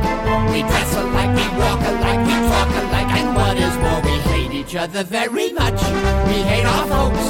We are sick of jokes and what an art it is to cut us apart. If one of us gets the measles, the other one gets the measles, then all of us gets the measles and mumps and flu. Now and then we have a fight, a little fight. We throw our food and pull our hair and scratch each other and bite. Mrs. Hildendorfer loves to talk to Mrs. Goldenwasser. We're back with 1984's The Adventure of Buckaroo Banzai across the eighth dimension. Christine, hit it. Yes. What what is this about? Yep. Um Uh, in Oh. two sentences, what is this about? um Oh, it's gonna take me too long to think of the two sentences. But it's basically a story set in an in an alternate reality where Buckaroo Banzai is this um, catch-all hero that can do everything, and he and his band of misfits um, travel across the, the, the world solving crimes or um, I don't know there's shades of that but like they're like heroes that know science in medicine and music It's kind of like if you remember, is it season um, four or five of Buffy, the episode Superstar, where Jonathan oh my god like everything? Jonathan. this is yeah. kind of like that. he's yeah he's good with the ladies Yep. and he's got like there's a lot of like stuff in his past that we don't really touch on but we know it's there um Right. so it's kind of like we just ju- which is my favorite thing to do you just jump into like an like a reality that's already fully fleshed out Right, and, and it's just kind of like oh we have to catch up Right. You you Because- are in this world supposed to just accept that the smartest man in the world is also in a rock band, and he's also like a surgeon sometimes, and Yep. there's comic books like, about him. yep Yeah. So yes, it's exactly like Jonathan in um, that episode of Buffy. That Yeah. is perfect. Review over. Yep. I wish fun. I thought of that while I watched the movie because I think it would have made everything make more sense. That was that's perfect. Yeah. that's perfectly put. But also, it's about aliens and um, stopping the aliens Yep. and so like again, it's this this scenario that gets dropped into this universe that's already fully fleshed out. So it's kind of feels almost episodic. Oh, it does, and you know, it, it ends on a note where it's you know Buckaroo Banzai will be back in the Yeah. title of the next movie, and that didn't happen because this movie did not do well. Yeah, there should be a million of them. That that was the idea, I'm sure. Yeah. Now you had ne- we had both never seen this, right? I have I had seen it, yeah. Okay, you had I not. just I had. Oh, okay. I had seen it. I remember liking it. I remember not remembering a lot of it. Um, but I knew that I liked it, and I knew Clancy Brown was a fox. Oh my God, is he hot in this movie? Like Like, I'm 100% Clancy Brown all the time. yeah, yeah, Clancy Brown is an ageless, yep. wonderful, handsome man.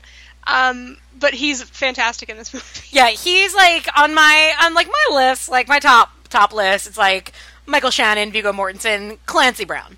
Brown's Uh, the best. yeah, and he's young in this, and he, my he is a whew, whew is all I'll say. Yes. Needed more of him. I'll, I'll say Yes. that much. Um, you also get um, young, sexy nerd Jeff Goldblum. Oh, so this is where I go. Is Jeff Jeff Goldblum's always just just Jeff Goldblum? Huh? I love it. Yeah. I think it's great. I think he's great in it. The cast is amazing. And this cast is insane. So Everybody- aforementioned. is in it. Yeah. Everyone is in it. Um, let's see who else we get. All right, we get uh, Peter Weller. Obviously, is Buckaroo Banzai. Yes. Uh, we get uh, Vincent Schiavelli and Dan Hedaya as aliens. yes. Christopher Lloyd as an alien. Um, we get a. I was excited by like some of the little people that pop up, like Yep. Jonathan Banks from uh, Breaking Bad and Better Call Saul shows up, and like it was one of those. This guy's on screen. I'm like, is that him? And yeah, because he's an the first actor, time he showed up, I wasn't sure, Yeah, but then he like turned around or something. yeah, or it was the way he said something. I'm like, oh, that's totally him. Yeah. Um, Rosalind Cash, who I just saw in Killer Workout. Um, yeah, it's it's a ridiculous cast. Uh, and Ellen Barkin, of course, is the woman, which I think is fair to say because I'm pretty sure there's one other female character in the entire movie. Look, that this is that's the failing of this movie. Very much, yeah. And oh, I didn't for me- realize. The, For me, that's the only failing of this Yeah. movie. um, Laura Harrington is the other woman from Maximum Overdrive. Uh, but yeah, that that is definitely a sore spot. Is that it? You know, and even like there's a scene where like when when you assemble all of them and they're all walking and you're like, why is there only one woman in this Yeah. group? So yeah, unfortunate, but of its time certainly. Um, and let us talk a little bit about John Lithgow. Yes. Uh, when you first saw John Lithgow in this movie, now obviously we both knew he was in it, um, but the way he first shows up, how excited were you? Yeah, it was nice to see him. But he's in a mental asylum. He's got crazy hair. He's got crazy teeth. He's His electrocuting his, accents- face. his accent's a little all over the place. I love this. his accent. It's uh, so he's supposed to be Italian, right? He is based. Yes, he apparently based it off of his tailor. There's parts where he does not sound Italian. No, he sounds like an like an alien trying to be Italian, yeah. and Um, that works for me. I don't know about you. I, I did. I enjoy him quite a bit in this. Um, he is a very good bad guy. Mhm. Um, he's very, very funny. The way he speaks, he does this thing I wrote down. It's like he's biting his R's when a word ends with an R. Mhm. Uh, it, it's like he is like chewing on it, like literally scenery chewing, but doing it with his actual dialogue. Um, it's it is glorious, and it is like just again, there is a certain line uh, of how crazy can an actor be in a movie and still make it work and not like it's I can't remember who said this, but I read this somewhere. Somebody made a great point where they said John Lithgow knows how and when to steal a scene. Mm hmm So so it's not it doesn't overstay his welcome. It's crazy when it needs to be crazy and just bizarre and wonderful. Yeah, he's not obnoxious, and he very easily Mm-hmm. could be. Yes, definitely.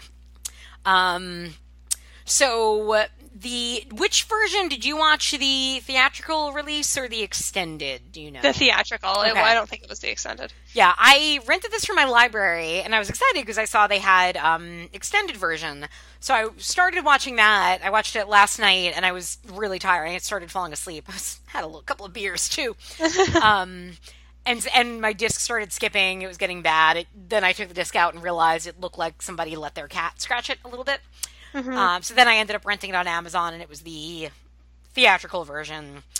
Uh, and I'm sure there's many more differences. The the major difference is that the films start completely differently. hmm So the theatrical version begins with a Star Wars like scroll of so Buckaroo Banzai is a rock star and a scientist and this and this and this. Uh, whereas the extended version opens with a sort of home video of his parents doing the experiment, like the origin the original experiment when they disappeared. Yep. Um, so again, it's it's a different way to start a movie. Certainly, I kind of preferred the scroll in a way uh, because it just immediately told you this is the world we're in. By the way, and that that was that in itself worked for me.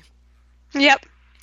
Um, the another interesting behind the scenes thing of the film is it had two cinematographers. It started director of photography was the guy who did Blade Runner. Oh, okay.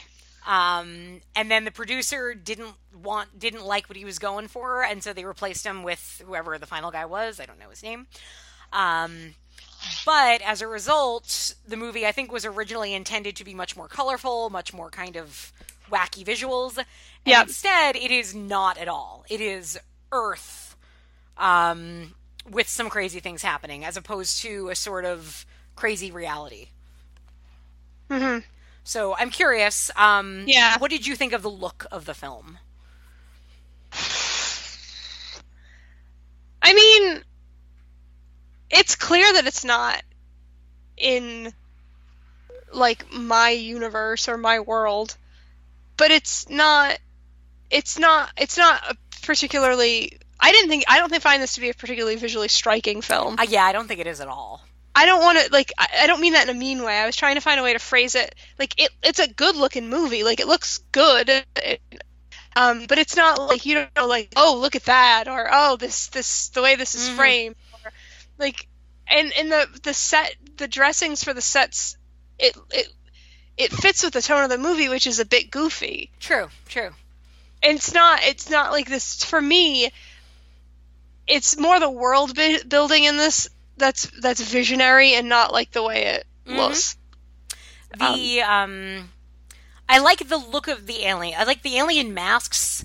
Yeah, I think are really impressive because they like and they look like the actors in a way. Like somehow they're like when like Vincent Schiavelli is wearing a mask, you can So see true. that they made it somehow to channel Vincent Schiavelli. you can tell who everybody is when they You have can, the mask. yeah. on. It's not just like it's not just like this this one size fits all Exactly. Yeah.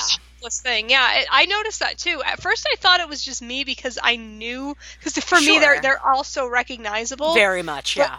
but like, it's no, it's not. You can totally tell who they are, Yeah. Yeah. which is cool. Yeah, no, totally. The I think see, I think I, I would have probably liked it to have more pop visually. Yeah, Uh, it should like a, in my opinion, like a really bright neon-y, like yeah. I don't know, like like like a like a really striking thing, but it's not. Like And I wish, yeah, the universe was as fun as kind of the setup Yeah. was.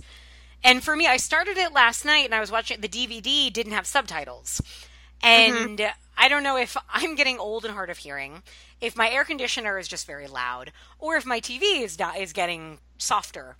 But I fa- I was having a really hard time because I really couldn't hear a lot. And so today I basically rewatched the first like half hour watching it on Amazon Prime where I could put the subtitles on. And it dawns on me now thinking about it how much all that world building is all dialogue in the Yeah. beginning.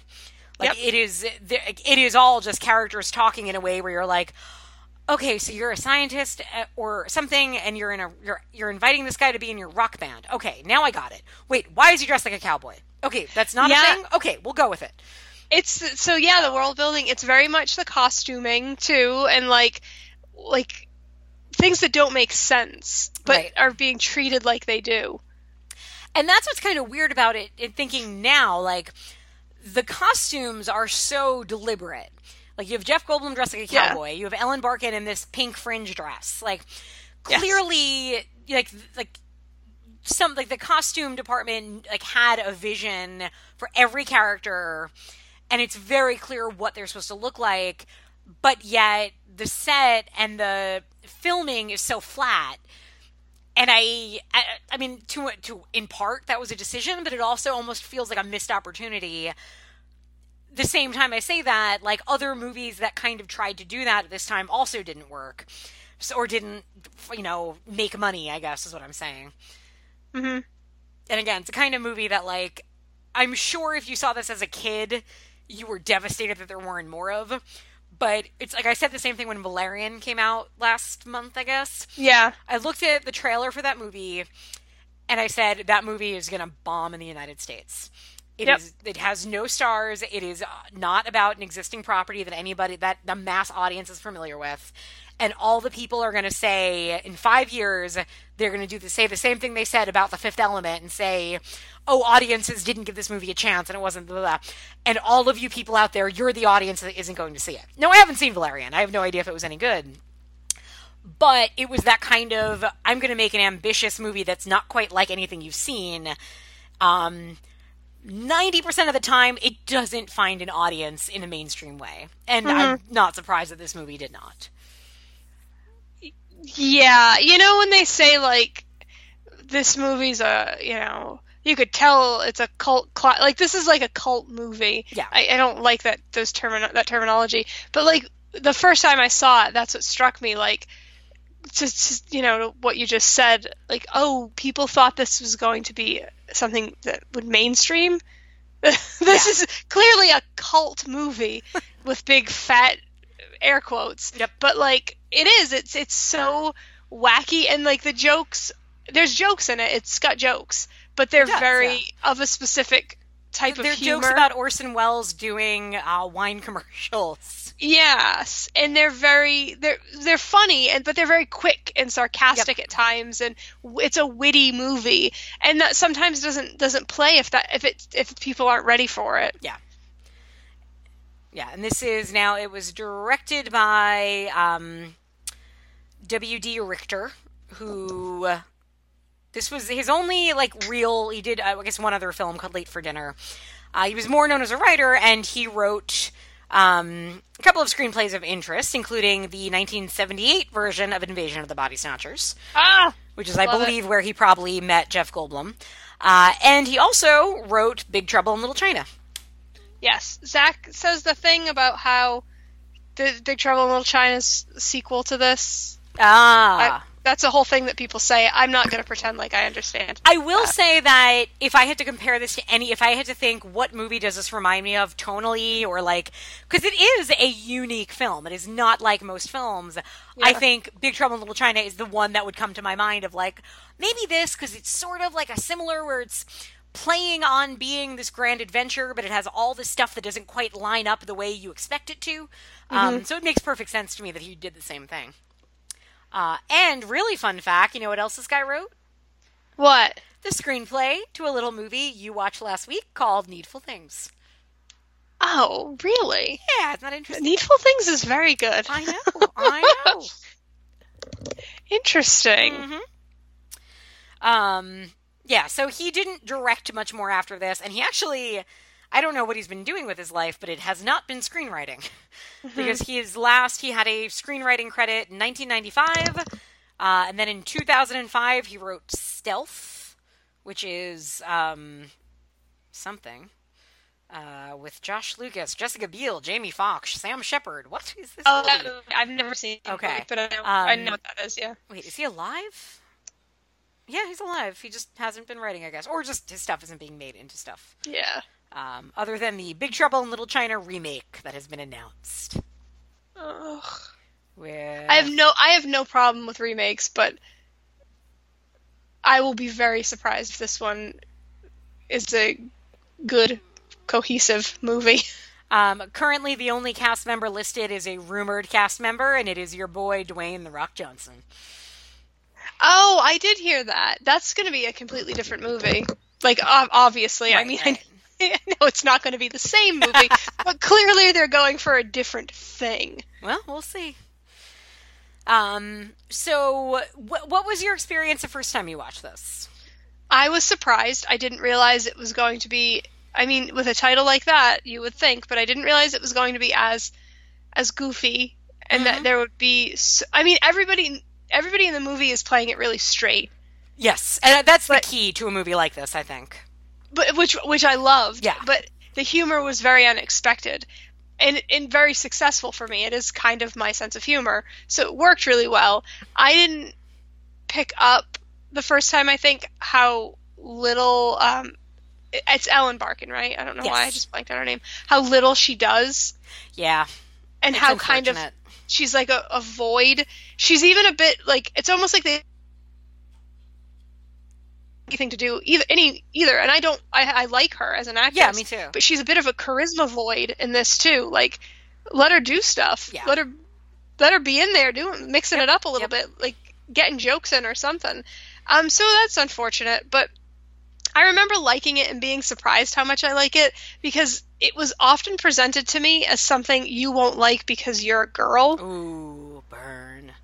Like, and I get, I, I guess I get why someone would say that. I mean, if you're gonna say that, but it's funny and like Mm-hmm. I think if I had seen this as a kid, I would have loved it. hmm I had, I will say, I couldn't fully get into this movie. And it Really? may be because of the way I watched it. I, like I said, I watched, started watching it last night. I Yeah. couldn't hear it that well. Um, I resumed it this morning with the subtitles on, and I wanted to enjoy this movie more than I did. I really like it. I think again, I all these things we're saying about it, I really appreciate. I think it's a funny, unique, weird movie with this awesome cast. Uh, It's doing a lot of really cool things, but I couldn't give myself over to it the way I wanted to. Like I wasn't lost in this movie, and I don't know why. I don't know if it's just the scenario with which I ended up watching this, uh, or if it's just you know if it was just for whatever reason I wasn't connecting to it on a like per not personal level, um, but I mean, it's kind of like what I was saying about it before. Like, it just didn't scare me. I liked watching it. I could, I, you know, I could admire things about it. I could tell you what what worked and what was good about it. Um, but it never scared me. It never like grabbed me at a different place. And I felt a little bit about that with this movie. It just never fully pulled me in. Um, like any, like I had to pause it to get to use the bathroom. I had to pause it to get water, and I wasn't like sad about doing any of that. Yeah, it, I if it I I get it. I get it. I I really I don't know. I I, I enjoy it quite a bit, and mm-hmm. I'm my, the real downfall for me is is how zilchy that lady character is. Yep, yep, yep. That that it would be for for me. It would be like way up there, like as as like an amazing weird cross cross genre, strange, almost satirical movie, but like th- that makes me go like, eh, Yeah, it hurts. Something else I could Yeah. put on. Yep. I hear But I think it's funny and I like it, and this is one of the only times that I think RoboCop is cute. He's cute you. in He's adorable. I, I, in general, you don't find him attractive. No. Hmm. He's got a bit of a weird head. It's just because they're RoboCop. You're, you're expecting that he should have a metal head. That, that might be true. I think he's a tremendous actor. I just, for me, have never been like, oh, what a heartthrob. Right, right. But this, where he's singing and playing the trumpet. He looks like he looks like Clark Kent a couple times in this movie, and I'm Mhm. like, all right. Hey. Um, this is a very attractive cast. So there's a bit of a, a boy crazy thing that kicks in for me in this. That's fair. That's Where fair. I'm just like, look at how cute everybody is. Hey, we've all this. wanted to see Vincent Schiavelli as an alien. Don't you don't have to kid with me. I love him so He's much. great. He's so great. It's a very funny movie. I liked it a lot. Maybe if you were in different circumstances, would you consider rewatching it? Definitely. Like, yes. Yeah. Um, and I feel like this would be fun to watch with a group of people who love this movie. yeah. Because I Yeah. think that could be a really like with that crowd energy. I think also like I'm home alone today, like uh, you know, and the cats weren't like were they weren't paying attention. I think that might have you know played in, but yeah, I think this would be a fun group movie to watch with people that know it and like anticipate it. I think it, yeah, definitely. So there was a moment where Christine and I both crossed over into the eighth dimension It was terrifying. it was a little scary. Um, instead of bringing back an alien life form, we just kind of crashed Skype. Yep. Uh, but as a result, I'm looking at my cats, and suddenly they look like aliens. Oh no, that's terrifying. Let's hope that they're the good aliens. Um, I can't tell yet. They're they haven't they- quite caught on. Do they have a pink bakery box with them? Um, no, they don't have. They still don't have opposable thumbs, so it would be hard for them to carry Oh. it. Yeah, Okay. it's a problem. Checks out. Yeah. Uh, we'll find out if I'm still around for the next episode. But with that being said, do you have any more to say about the adventures of Buckaroo Banzai across the eighth dimension? Just that I like it and it's funny and th- there's there's cuteness in it and I wish the lady was better. That's Mhm. it. Yeah, yeah. I think that those are That's all my review. valid. That that that is the best review you're gonna get. Uh, they I don't know if they still give Pulitzers out for movie critics, but you should have you earned it just now. You did. I would have never guessed that it would have been for Buckaroo Banzai. Who knew? Who knew? So, with that being said, quality of film. I'm gonna go Seven? I was yeah, yep. I was hovering around six point seven five. Okay. So yeah, that therefore you're right. Thank you. I realized I said it like a question. Yeah, a lot of times I feel like you need a little validation in your in your Ugh. numbers. You're very No, you could have just you could have just stopped it. Sometimes I think you need a little validation. you don't even need to put a qualifier in there. I validate you any day, dear. Oh, thank you. Thank Quality of life. Seven point five. Yeah, I, I enjoyed this. Again, I didn't, um, for whatever reason, I just didn't enjoy it quite as much as I really wanted to, but it did have hot, young Clancy Brown looking really Yes. hot and sounding really, like, he got to talk a lot, which is, he's got a great voice. Uh, so I'll go seven as far as that goes. Uh, all right, that is The Adventures of Buckaroo Banzai Across the Eighth Dimension. It is uh, not streaming for free anywhere that I know of. Um, you can rent it on Amazon Prime. You can go to your library and get a very scratched copy of it that has been scratched by alien cats. Um, but uh, if you haven't seen it, to- it's definitely one I think any movie fan should watch. If nothing else, for that cast and for the whoa, look at that person, and Yeah. so on. And you get to see Jeff. Goldblum dressed like a cowboy. Oh, so cute and funny. Very cute. Uh, okay, now do we have? I know I have. Do you have um, streaming recommendations for next time? I do. Okay. So I'm gonna say that a movie that I talked about like a couple months ago now, called Hounds of Love, Hounds Is now- Love. is now on Hulu. Oh. It is a a non-American. I can't remember what country it's from. Australia. I just made that up. Don't quote me on it. but it's um, an international um, kind of kidnap movie that's really amazing, and I loved it so very much. And I'm really glad that people can watch it now. It's on Hulu. Hounds of Love. I recommend it so hard. Watch it. And the other thing that I say that you should watch is it's on Amazon Prime. Um, and it's called Into the Forest. Um. Yeah, you should watch it because I told you to watch it a few months ago. I know. I slept on it hard. I didn't watch it forever, and then I did. and you really liked it? I fucking loved Isn't it. it good? This is the movie other for those who don't remember. recommend because then you wouldn't have known how Oh, right I'm you so were. proud of you. Yes. This is Ellen Page and Rachel Evan Wood and their sisters, and there's uh, kind of an apocalypse going on. The electricity goes out, and it's just the two of them in their house in Washington or Canada, probably Canada, but they probably say Washington. I think they say Washington. Um, wasn't it? It was just good, right? I loved it. Yeah.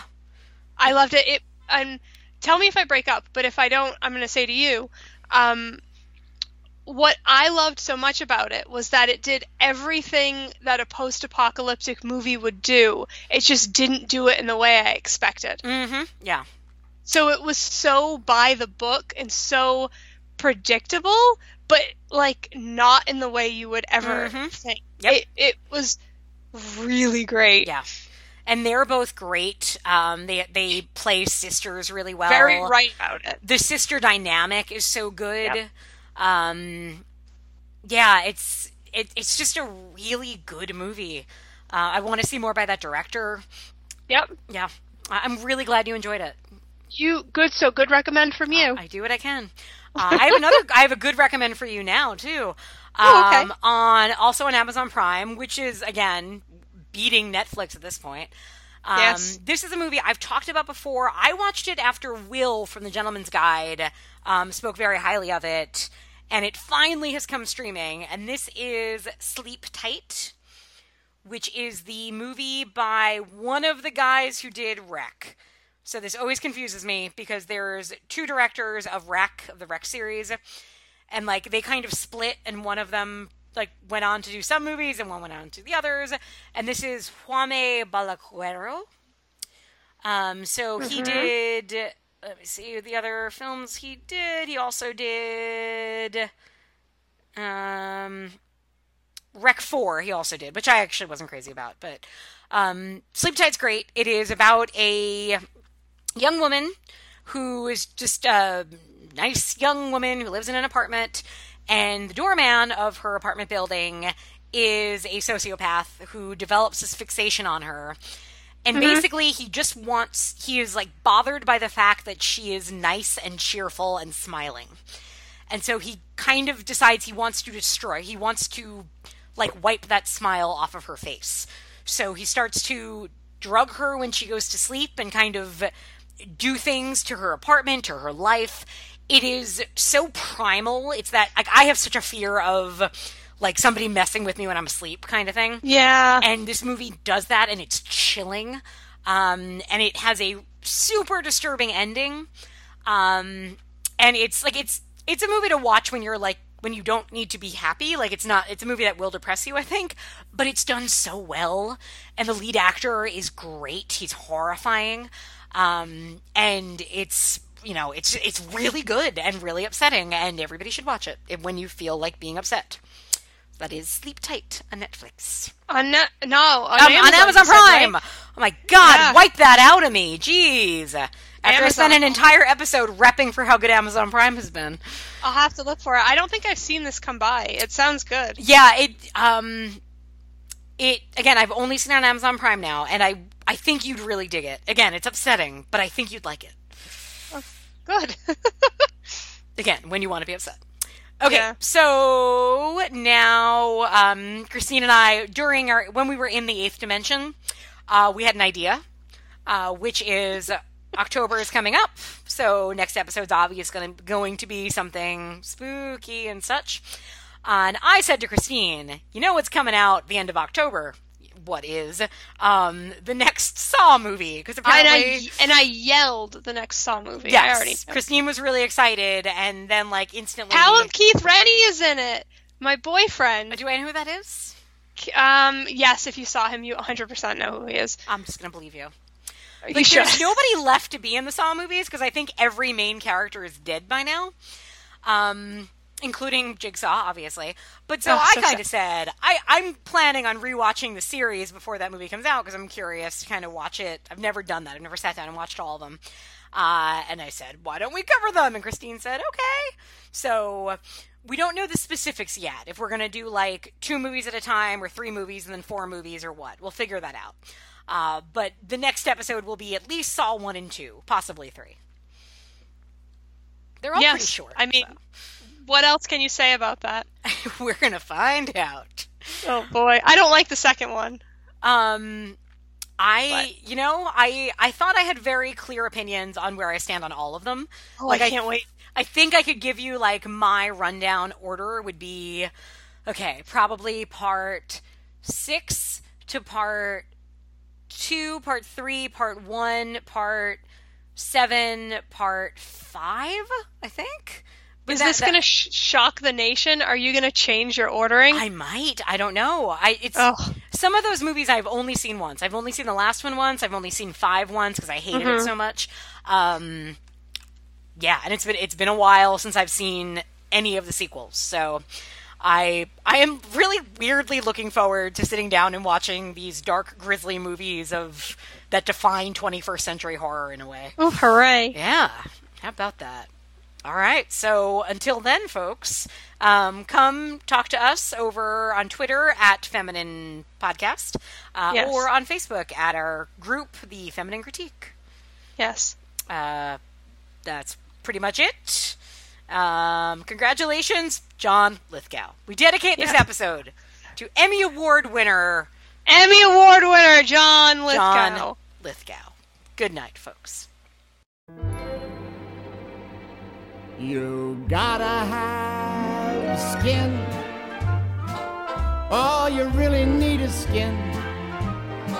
Skin's the thing that if you got it outside, it helps keep your insides in. It covers your nose and it's wrapped around your toes. And inside it you put lemon meringue, and outside you hang your clothes. Skin is what you feel at home in, and without it, furthermore, both your liver and abdomen would keep falling on the floor, and you'd be dressed in your intestine. A Siamese twin needs an extra set of skin. When the doctor knows that you're feeling sick, where does he stick his needle in? End of your skin. All your friends and all your kin folks, whether poor or whether rich, and they have all got lots of skin, folks. It's convenient when they itch, nothing can match it when you scratch it. It fits perfectly. Yours fits you and mine fits me. When you're sitting down, it folds and looks grand. And then when you stand, it's where it's been. Ain't you glad you got skin? When you were just a little baby, well, your skin fit fine. And it still is gonna fit you when you're six foot nine. So whether you're fat, tall, big, small, chubby, or thin, ain't you glad you got skin?